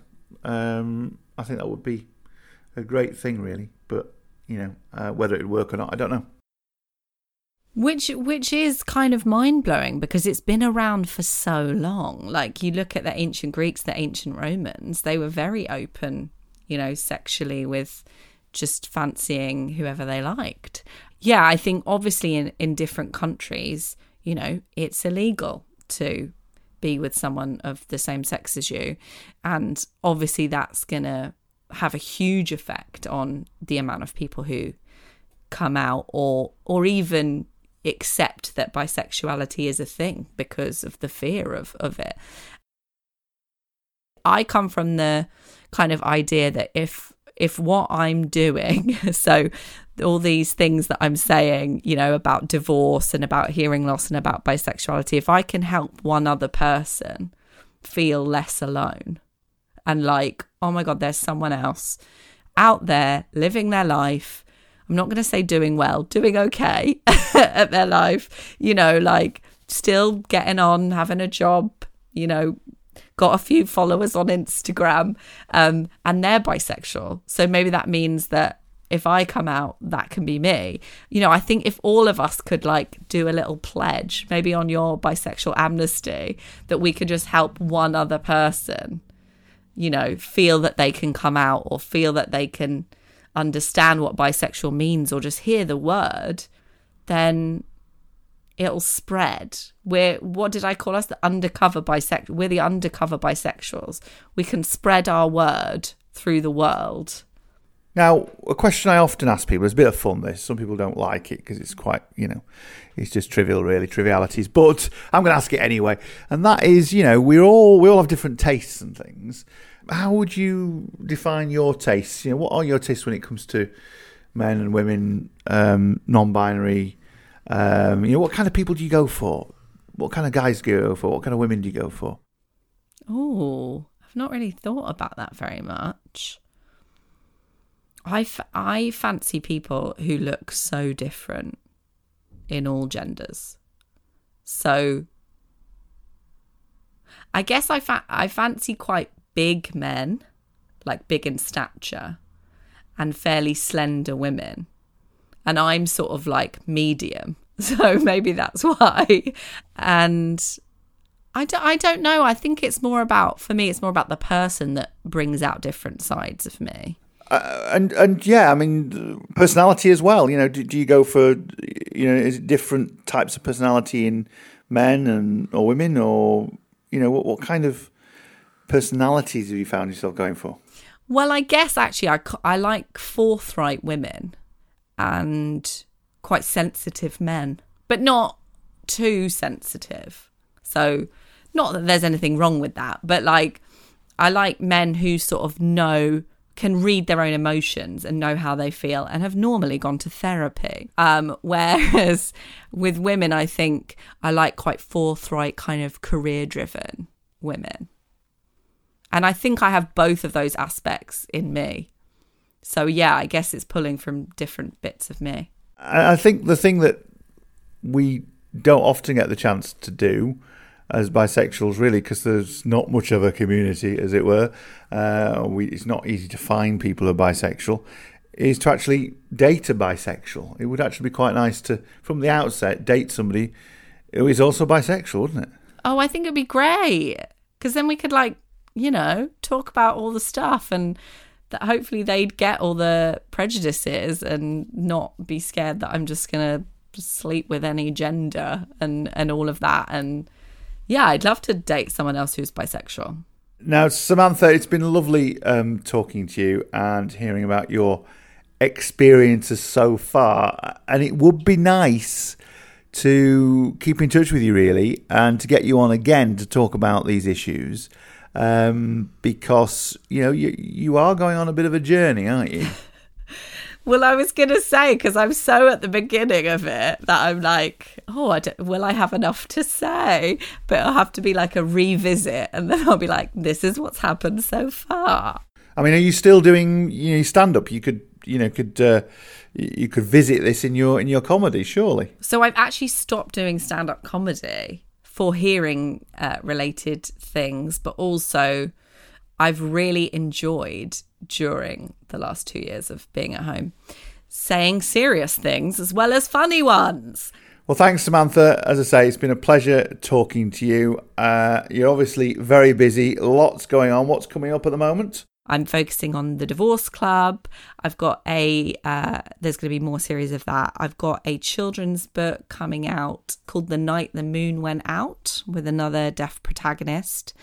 Um, and yeah, my first children's book has been optioned for TV. Wouldn't that be nice?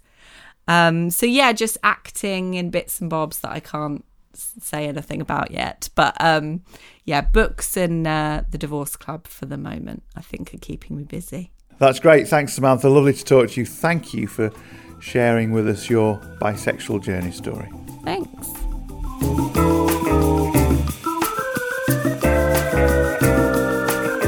You're listening to the Bisexual Brunch podcast.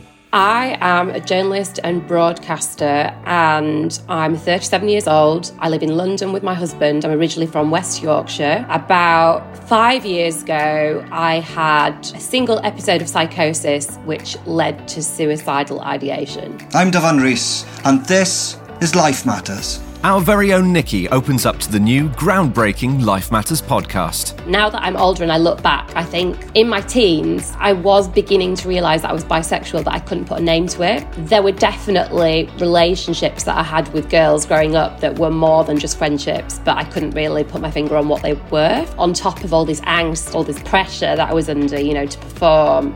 I wasn't really able to be myself. I certainly felt like I can't live like this anymore. Our aim with these shows is to discuss solutions and raise awareness of very important issues which touches many of us. This is Life Matters with actor Davan Rees. Listen within your podcast provider by searching for Life Matters and visit zerosuicidealliance.com for a free online awareness course that could help you save lives.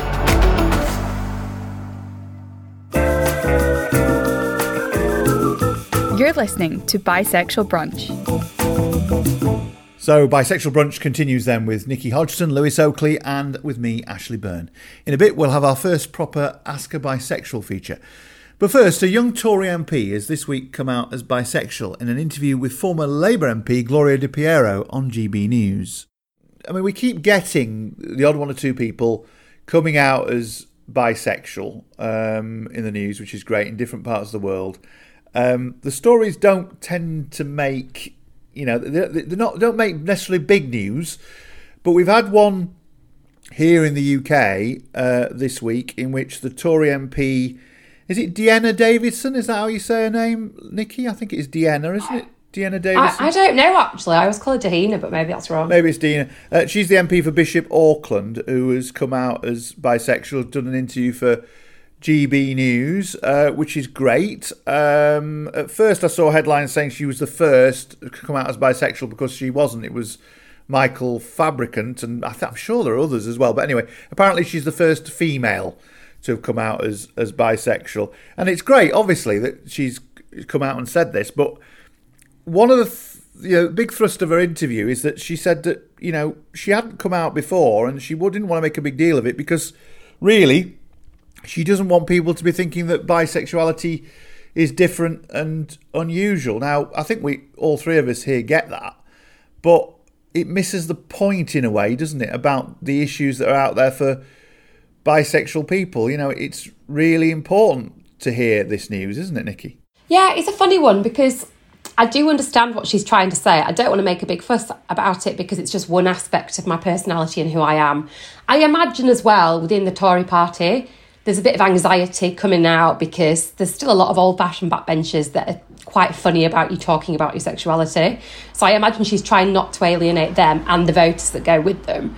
But the other thing I would say is that I feel it's a bit of a missed opportunity. And let's see what happens with it because there's a really clever way she could kind of use this to her advantage politically. You know, that gives her a chance to reach out to sort of younger voters, to be seen as normalising something that other people get a bit funny about, and potentially, you know, um, Boris's wife, Carrie Johnson, did this talk at the Tory party conference all about what it's like to be LGBTQ, and you know that the Tories, although they've implemented a lot of laws in favour of LGBTQ people, they don't have the best sort of social record on backing them. So there's an opportunity again here if you've got a young vibrant, on the rise MP who's bi to really take charge of that and just say, well, you know, the future of LGBTQ Britain is Tory. If they wanted to do that, I'm not saying for a second that's what I think she should do. But I just think, yeah, it, I think what'll be interesting to see is will the press then pick up on this and use it as a an excuse to kind of put her down, make her look like she's not serious. That you know, I'll be interested to see what sort of stories come out about her if she continues on her rise. Does that make sense? It does, yeah. Lewis, I, I think the thing that I suspect, so we'll see how it goes, but I suspect um, it'll be just seen as en- like any other coming out story in a way. Oh, another MP's come out as, you know, generally they come out as gay, or this one's come out as bi, or, you know, somebody's come out as non binary, or whatever it may be. And that's in a way missing the point, isn't it, Lewis? Because again, we I mentioned that, said that to Nikki, missing the point is the the fact that we seem to have this issue, don't we, by the media as a whole, and I suppose society in certain areas um, think that these things have been done. That they know bisexuality exists, it's out there and fine. It's no no big deal, and probably isn't big deal to a lot of people, but it is a big deal, isn't it, to loads and loads of people who are not able to be open about it, um, whether male or female or non-binary. well, exactly. It, it, it is a big deal. It's huge. She's the first woman Tory um, MP to do such a thing, and I, I feel, I, you know, I can empathise, right? So I can feel like I get it. Like you don't want to be completely defined by this. There's other things to you. You've got policies. You're not here just for this. But at the same time, if you're going to be the first, it, how can it not be be important? And it, it's not just about her. It is normalizing and important for the for for the rest of us and for for closet, closeted bisexuals. Um, I also to your point bit, uh, that Nikki was saying about it'll be interesting to see how she's treated. It'll be interesting to see how she's treated by who she dates, because I found a lot of bi people that have come out publicly. It's then all about oh their boyfriend of five years claims they were bisexual in 2015. Like, you know, those snide little comment things. So it'll be interesting to see how much she insists on. Th- th- that'll be her defining thing. It'll be how much she insists on being treated fairly as a bisexual. So she's come out and said it now. And she said, look, I don't want to make a big deal of it. It's fine. But I think if people maybe cross the line and start trying to, to, to take the mick with it, maybe she'll come out a bit stronger and be like, no, I've told you, bisexual. And and also the other thing is, um, at the same time as this, I think she's come out and said that she's splitting up or divorcing her uh, husband and all that kind of thing. There will be people who literally just read between the lines on this and you know we'll be just thinking, oh, actually, you know what, she's just you know on that journey to being declaring herself a a lesbian, and, and these are the things we need to challenge, aren't they? And and and I'm not sure we get the opportunity to do that with these headlines that come out, and we don't. We never get to the depth of it, and that's what worries me, Nikki. That we we we still, you know, we're we're still struggling to sort of help people understand what bisexuality is really. I think one of the biggest problems is that to move society on, it requires people who come out publicly as bi to take risks. And MPs are not in a position to take risks most of the time, especially when they're young, they're starting out in their careers, they don't want to ostracize people, whether it's people in the party or voters. And that makes them overly cautious. They're not good at owning what they've come out as. I mean, I'd be really interested to see if this story has come out because someone has threatened to out her, for example, mm. or whether it's because she's just chosen to reveal it because it's part of who she is. There's no sense of that yet. And it is interesting that there's a divorce going on at the same time and there's multiple people in the background that she has dated or hasn't dated. Is that because she's been pushed? That's yeah, yeah. No, it is interesting. That could be the case. But I mean, from our perspective, and you know, we we represent in a way, you know, a lot of bisexual people. We give a voice to quite a lot of people, bisexual people in this country, but also, as we're uh, finding out, around the world who haven't got a voice at all. What would we like to see her do? You know, I personally think, I'm not saying she makes this a main issue, but it would be nice to be in a situation whereby we've got a, an openly bisexual female MP who uses that in a way to sort of raise some issues um, that exist around bisexuality. I mean, I think there is a there is a, a, a chasm really between you know, she she's obviously Tory MP, middle class, all the rest of it. She lives in certain circles whereby being bisexual probably isn't a big deal, like we do in a way. And we don't. Some people don't necessarily understand and acknowledge that there are issues. And maybe this is an opportunity for her to, you know, to enlighten herself about it and to raise those issues a bit because they don't really get raised, do they? No, I mean, I think in particular, you know, two issues that we talk a lot about are, are hate crimes against bi people and health prejudice. You know, people not being seen uh, in the terms of their sexuality and how that affects what healthcare they receive as a result. They are two easy things she could petition for, you know, better treatment, like more concentration on the hate crime stuff and getting the healthcare that bi people deserve. And especially when we, you know, consider that bi people make up half of the LGBTQ canon, you know, we're talking about a sizable population that just isn't visible and doesn't get the fair treatment that it needs. She doesn't have to make it her flagship policy, but if she did those things, you know, that's what I'm saying. I find it really weird that Carrie Johnson, who isn't LGBTQ, is the person that's championing those rights. You know, it should be it shouldn't be her, as far as I'm concerned. Yeah, I mean, what would you what would you put what would you put at the top of her list if she if she decided actually, you know what, yeah, I want to use this opportunity to do something for bisexual people. What would you tell her should be top of her list, Lewis? I, I wouldn't say one singular issue. I would say that actually, just by being present and being a bisexual person in a position of power and authority, no matter to what, I mean, it says in this article she dreamed about being prime minister, so who knows how far she'll get. But I think that if you can be someone in a position of power, just holding people that are already doing good work in the LGBT space and being like, and what are you doing for bisexuals? And because she, you know, people are going to want to try and impress her as a as an out MP in power, like she's going to be involved in more conversations now. So for her to make sure that she uses that to be a present bisexual and say, look, I'm not just going to pretend that you're, as an LGBT organization, doing good things if it's only really benefiting what, one of the subcategories. Actually, what are you doing for bisexuals? That could be really helpful. I also do think maybe there is there is just something of like, okay, well, if the right wing, if, if our right wing party has got out LGBT people in it, able to live live their lives, and hopefully we're we're kind of on the right track, right? Yeah, I mean, absolutely. I mean, as we've said many, many times before, um, the Conservative Party, to be fair to them, actually, yes, a, there's a checkered history, but there is in all the parties, to be fair. The Labour Party was not always always completely pro-gay. Even the Lib Dems have had issues with uh, with with with uh, with it as well. And you know, so every party has a checkered history. But the Tories significantly have moments whereby they've made a difference. You know, Lord Wolfenden in the 1960s was a big, big thing, and then of course Edwina Currie pushed things on in terms of you know she didn't manage to get the equal age of consent, but she managed to get a lowering of the age of consent, and uh, you know, and, and obviously um, with the help of the Lib Dems, the um, the the um, the recent gay marriage or equal marriage thing in the in the coalition government. So they have got there are positives there. They're not, you know, they're, they're not all anti-gay, and they're, and they're they're actually quite. In fact, I don't know about this, but if you if you did a bit of a survey and study, I reckon there's more out uh, LGBTQ Tories than there is of the other parties, actually. If you add them up, I reckon there is, you know. But is it coincidental? Is it just they've happened to be in that party? So, you know, maybe there are a bunch of people in Labour and the Lib Dems that aren't out because they don't need to be out because they're not LGBT and it's just how it's fallen? Or is it because I always suspect with the Tories, they worry much more about personal matters coming to the fore because they can be blackmailed more easily because of, you know, the idea that they are conservative about family or personal issues. Is that why more of them come out because they're pushed? I don't know. Yeah, who knows? Anyway, I what, love, we, what, I love what, the whole backstage politics that Nick is bringing to this discussion.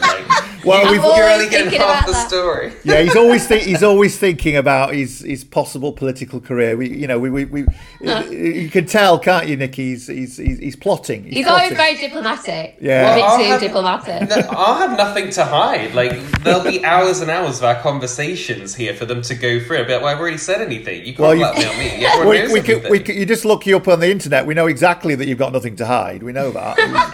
Otherwise, you'd have put some clothes on years ago. I know. Well, there we go. anyway, Um, anyway, we well we obviously welcome this. It's good. It's good news. I just hope that you know she can she can use it in a way that helps people really because otherwise I don't, you know, it, it's all right coming on and saying, oh, you know, I don't, I didn't want to want to talk about it because um, it's not a big deal. Um, I think our message to her is, sadly, it is a big deal, and actually, um, you know, bi visibility is really, really important, and that is probably the biggest issue that we have. Really, is that invisibility, the fact that people don't really recognise who we are and what we are, and just want to shove us in little boxes of gay or straight, depending on what what's going on. And she'll experience that now. Actually, she she will experience some backlash. We've all been there in that situation, haven't we? And you know, she's likely to come across that. So let, let, let yeah, watch this space. I suppose is the is the line, really, isn't it? Well, if she's listening to this, you're more than welcome to come on. absolutely, absolutely. So, bisexual brunch um, continues with Nikki Hodgson, Lewis Oakley, and with me, Ashley Byrne. Now to that feature that Lewis created, and this is the first one. It's time for. Something you want to know? Why not ask a bisexual? And our first Ask a Bisexual question comes from Elio in Spain, actually in Madrid. And she says, Do bi people try to express their bisexuality externally in some way? Clothes, makeup, hairstyle? What do you think? Have you done that, Nikki? Oh, this is such a good question. So I was thinking about it today. When I was testing the water as someone that was into women, I started to really take a good look at myself. Because obviously, when you talk about women fancying women, whether they're lesbian or bi, you talk about femmes and butchers and people that are somewhere in between, and maybe they, there's a bunch of the different labels that people use. And I'm very femme. I haven't got my makeup on today because I'm still emptying boxes. That's what I'll say. But generally speaking, I do my hair, I do my makeup. That's my thing. I like to look girly. And um, it occurred to me that I might be putting certain people off as a result of my look. So when I started to come out, I started to be more experimental with the things that I was wearing. I got a lot more comfortable with being more neutral in my appearance, maybe wearing clothes that were a little bit more ambivalent, and uh, certainly not wearing the kind of, I don't know, corsety uh, bodycon fashion that I'd always worn as a teenager in Yorkshire that attracted a certain kind of guy. You know, there was a bit of scope there to be a little bit I don't know, a bit more free and easy and not worrying too much about whether what I wore necessarily attracted a certain kind of person. So that for me was a big revelation. So I don't think I did that consciously, but it was a time of exploration for me. So I think one of the things that's probably the most difficult about being bi, and it's difficult for other people that are looking in on bisexuals, is that we don't have a definitive look. There isn't a dress code really. There isn't a certain hairstyle that marks you out as bi.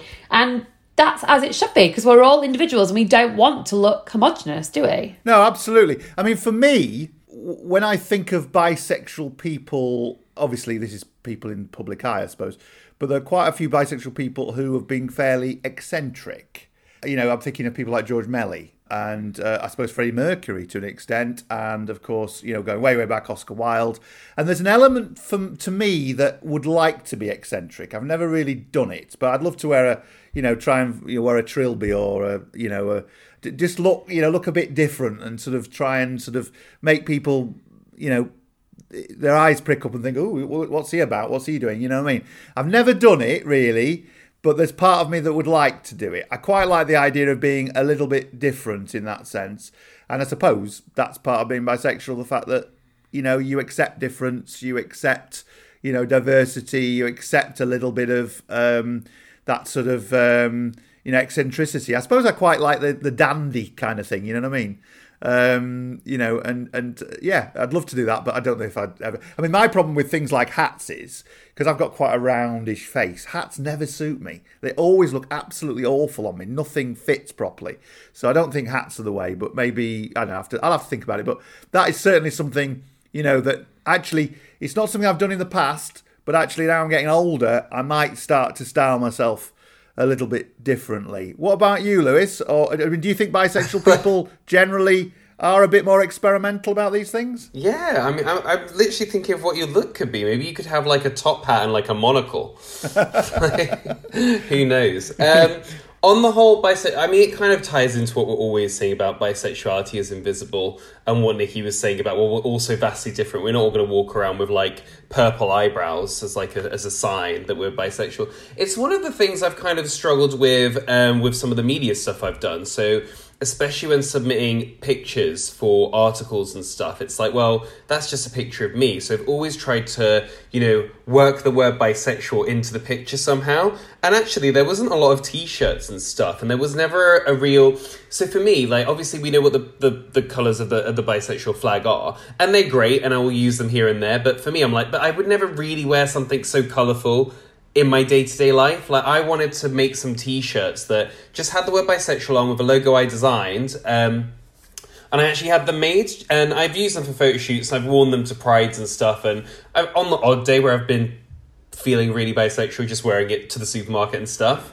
Um, but for me, I think it is about feeling comfortable because there's so little on offer, like clothes wise, that would say you know bisexual or whatever it is. Um, that it kind of it only tails for that kind of person who wants to be really out and proud about it. Whereas I could just do like a, a little it just says bisexual on on the side, just a little bit. Just so if you really look you can see it. You know? A little Um, detail. Yeah. Yeah, so I feel like there's that. Although strangely, I was talking to someone recently and they were saying like you know how people say they have a gaydar, you can kind of like tell with 60% of gay people that they're gay by looking at them. They were saying, like, oh, I think that you can do that with bisexuals, you know. Like, I think that there is a radar, you can kind of sense them when you're really looking for them. And I'm trying to do that now. And I actually, the other day, I was like, I was, I was at an event and I kind of had vibes that there was this one guy that was bisexual. Anyway, I got talking to him, and he was. And I was like, oh my god, I've got the gift. Like, maybe after all these years, I can finally identify my people. Oh my god, this is blowing my mind. I mean, to be fair, my favourite colour is purple, so I willingly wear that. And if that means I am identifying myself as bi, then I'm very happy with that. But then, is it you know? For years, I wanted a, I wanted an undercut on my hair on one side. I've got a round face too, Ash, and I wouldn't suit it. I just wouldn't. I've got a friend with a very beautiful, very well shaped, boned face, and she looks amazing with it. But I think like little things like that give a little nod as to the flavour of you not being in the one pigeonhole. Yeah, no, absolutely, absolutely. It's all about individuality, and I've always been um, in favour of that. And if through bisexual brunch we can try and celebrate that and explore that a little bit more, so you know, if anybody's listening and listening to this and and feels inspired by what we're talking about, please get in touch and let us know because it, you know, it would be nice to explore these things a, a little bit more because, as we've said before, you know, the, the, the gay community it does become a stereotype. I know that gay people are into this and into that, and they wear this and wear that. But there is something to hang on to and something to share. And I think with bisexuality, we don't have that much really at the moment. And I think we need to try and find it. And I think I'm with you, Lewis. I'm not. I mean, I like purple. Purple is one of my favourite colours. Actually, I love purple. But it feels as though some of these things have been foisted on us a little bit. I don't know why, but they, they're there, and we haven't. I don't think we've really properly explored our real identities, really. Not yet, anyway. You know, I I think think it's it's about very diversifying as well. There's loads of gay people that don't like glitter and rainbows, um, and there's going to be loads of bisexual people that don't like purple or purple, blue, and pink all in one t-shirt. So I think it's about diversifying what's on offer for us to wear, and like even the logos, like a lot of the bisexual like things will be like you know they're quite like very blunt. Maybe, whereas like, I like to have a little bit of fun with things, like you know, a riddle maybe. But I That could be think I fun. think, I think that is partly because, um, and I think it's the same across the LGBT world as a whole to an extent, because a lot of the a lot of the images, a lot of the emblems, a lot of the logos, whatever, come from a period of where everyone's had a struggle or whatever. I think they, they needed to be fairly blunt and, and straightforward and all the rest of it. And I, I think, you know, we've still got those struggles, but I think things are evolving now and, you know, we need to explore it a bit more. Go on, Nikki, what are you saying? I was going to say, if anyone's listening and they think, oh, you've all got it wrong, I know what bi style is, and I can all give you some tips as how to bi style yourselves. Well, get in touch because I would love to be made over for a week as an actual bi person. That would be wonderful. I would 100% sign up for that. Well, thanks, guys, for your views on Elio's question. And that was the first Ask a Bisexual feature. Thanks to Elio uh, from Madrid for contacting us with that question. And there'll be more in coming shows. Ready to ask a question of your own? Send an email now to info at madeinmanchester.tv and in the subject line say, for the attention of bisexual brunch, and you might get featured on a future show. Don't be shy, they won't bite. What's all this about? We don't bite. I think uh, if you ask nicely, One of us might. Probably Nikki, actually. anyway, that's it for another bisexual brunch. Okay, well, that's bisexual brunch for this week. If you've got any comments, thoughts, musings, do get in touch with us at, at Bisexual Brunch on Twitter. And thank you for listening, and we'll see you later. Bye for now.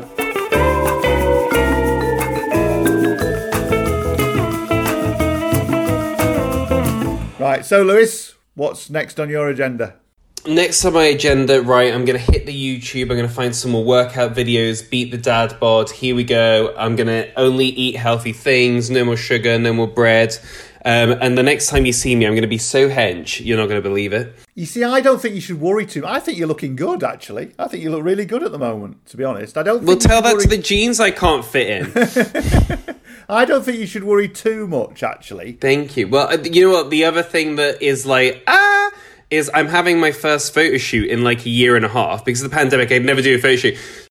So that's coming up next week as well. And I'm like, oh my God, like, I don't think I can do the topless shots anymore. Like, I might have to keep the t shirt on. And that to me is a, a symbol of like, oh my God, because you're not happy with your body. No, no. Look, we can we can all have breaks, right? Look, I've got a wedding dress in the new house that I wore for my micro wedding that I have to re-wear at some point. I have no idea if I fit into it, and I have no intention of finding out at the minute until I've done this crazy block of exercise and got rid of the wine and the bread. Then I will dare to try it on before Christmas, not after, because that would be just the worst thing you could do to yourself. Try on a wedding dress in January. All I'm saying is, from years of experience and having to go on telly and all the rest of it, it's okay to take a break sometimes. And you're putting all the steps into place to restart, so it's all good. Thank you guys. But the other thing is, you know, in true bisexual style, in you know, embracing all sorts of diversity and whatever, why don't you actually embrace the bisexual dad bod? It could be a thing. it could be a thing. It's not my thing. This program is an MIM production. Remember to subscribe wherever you get your podcasts.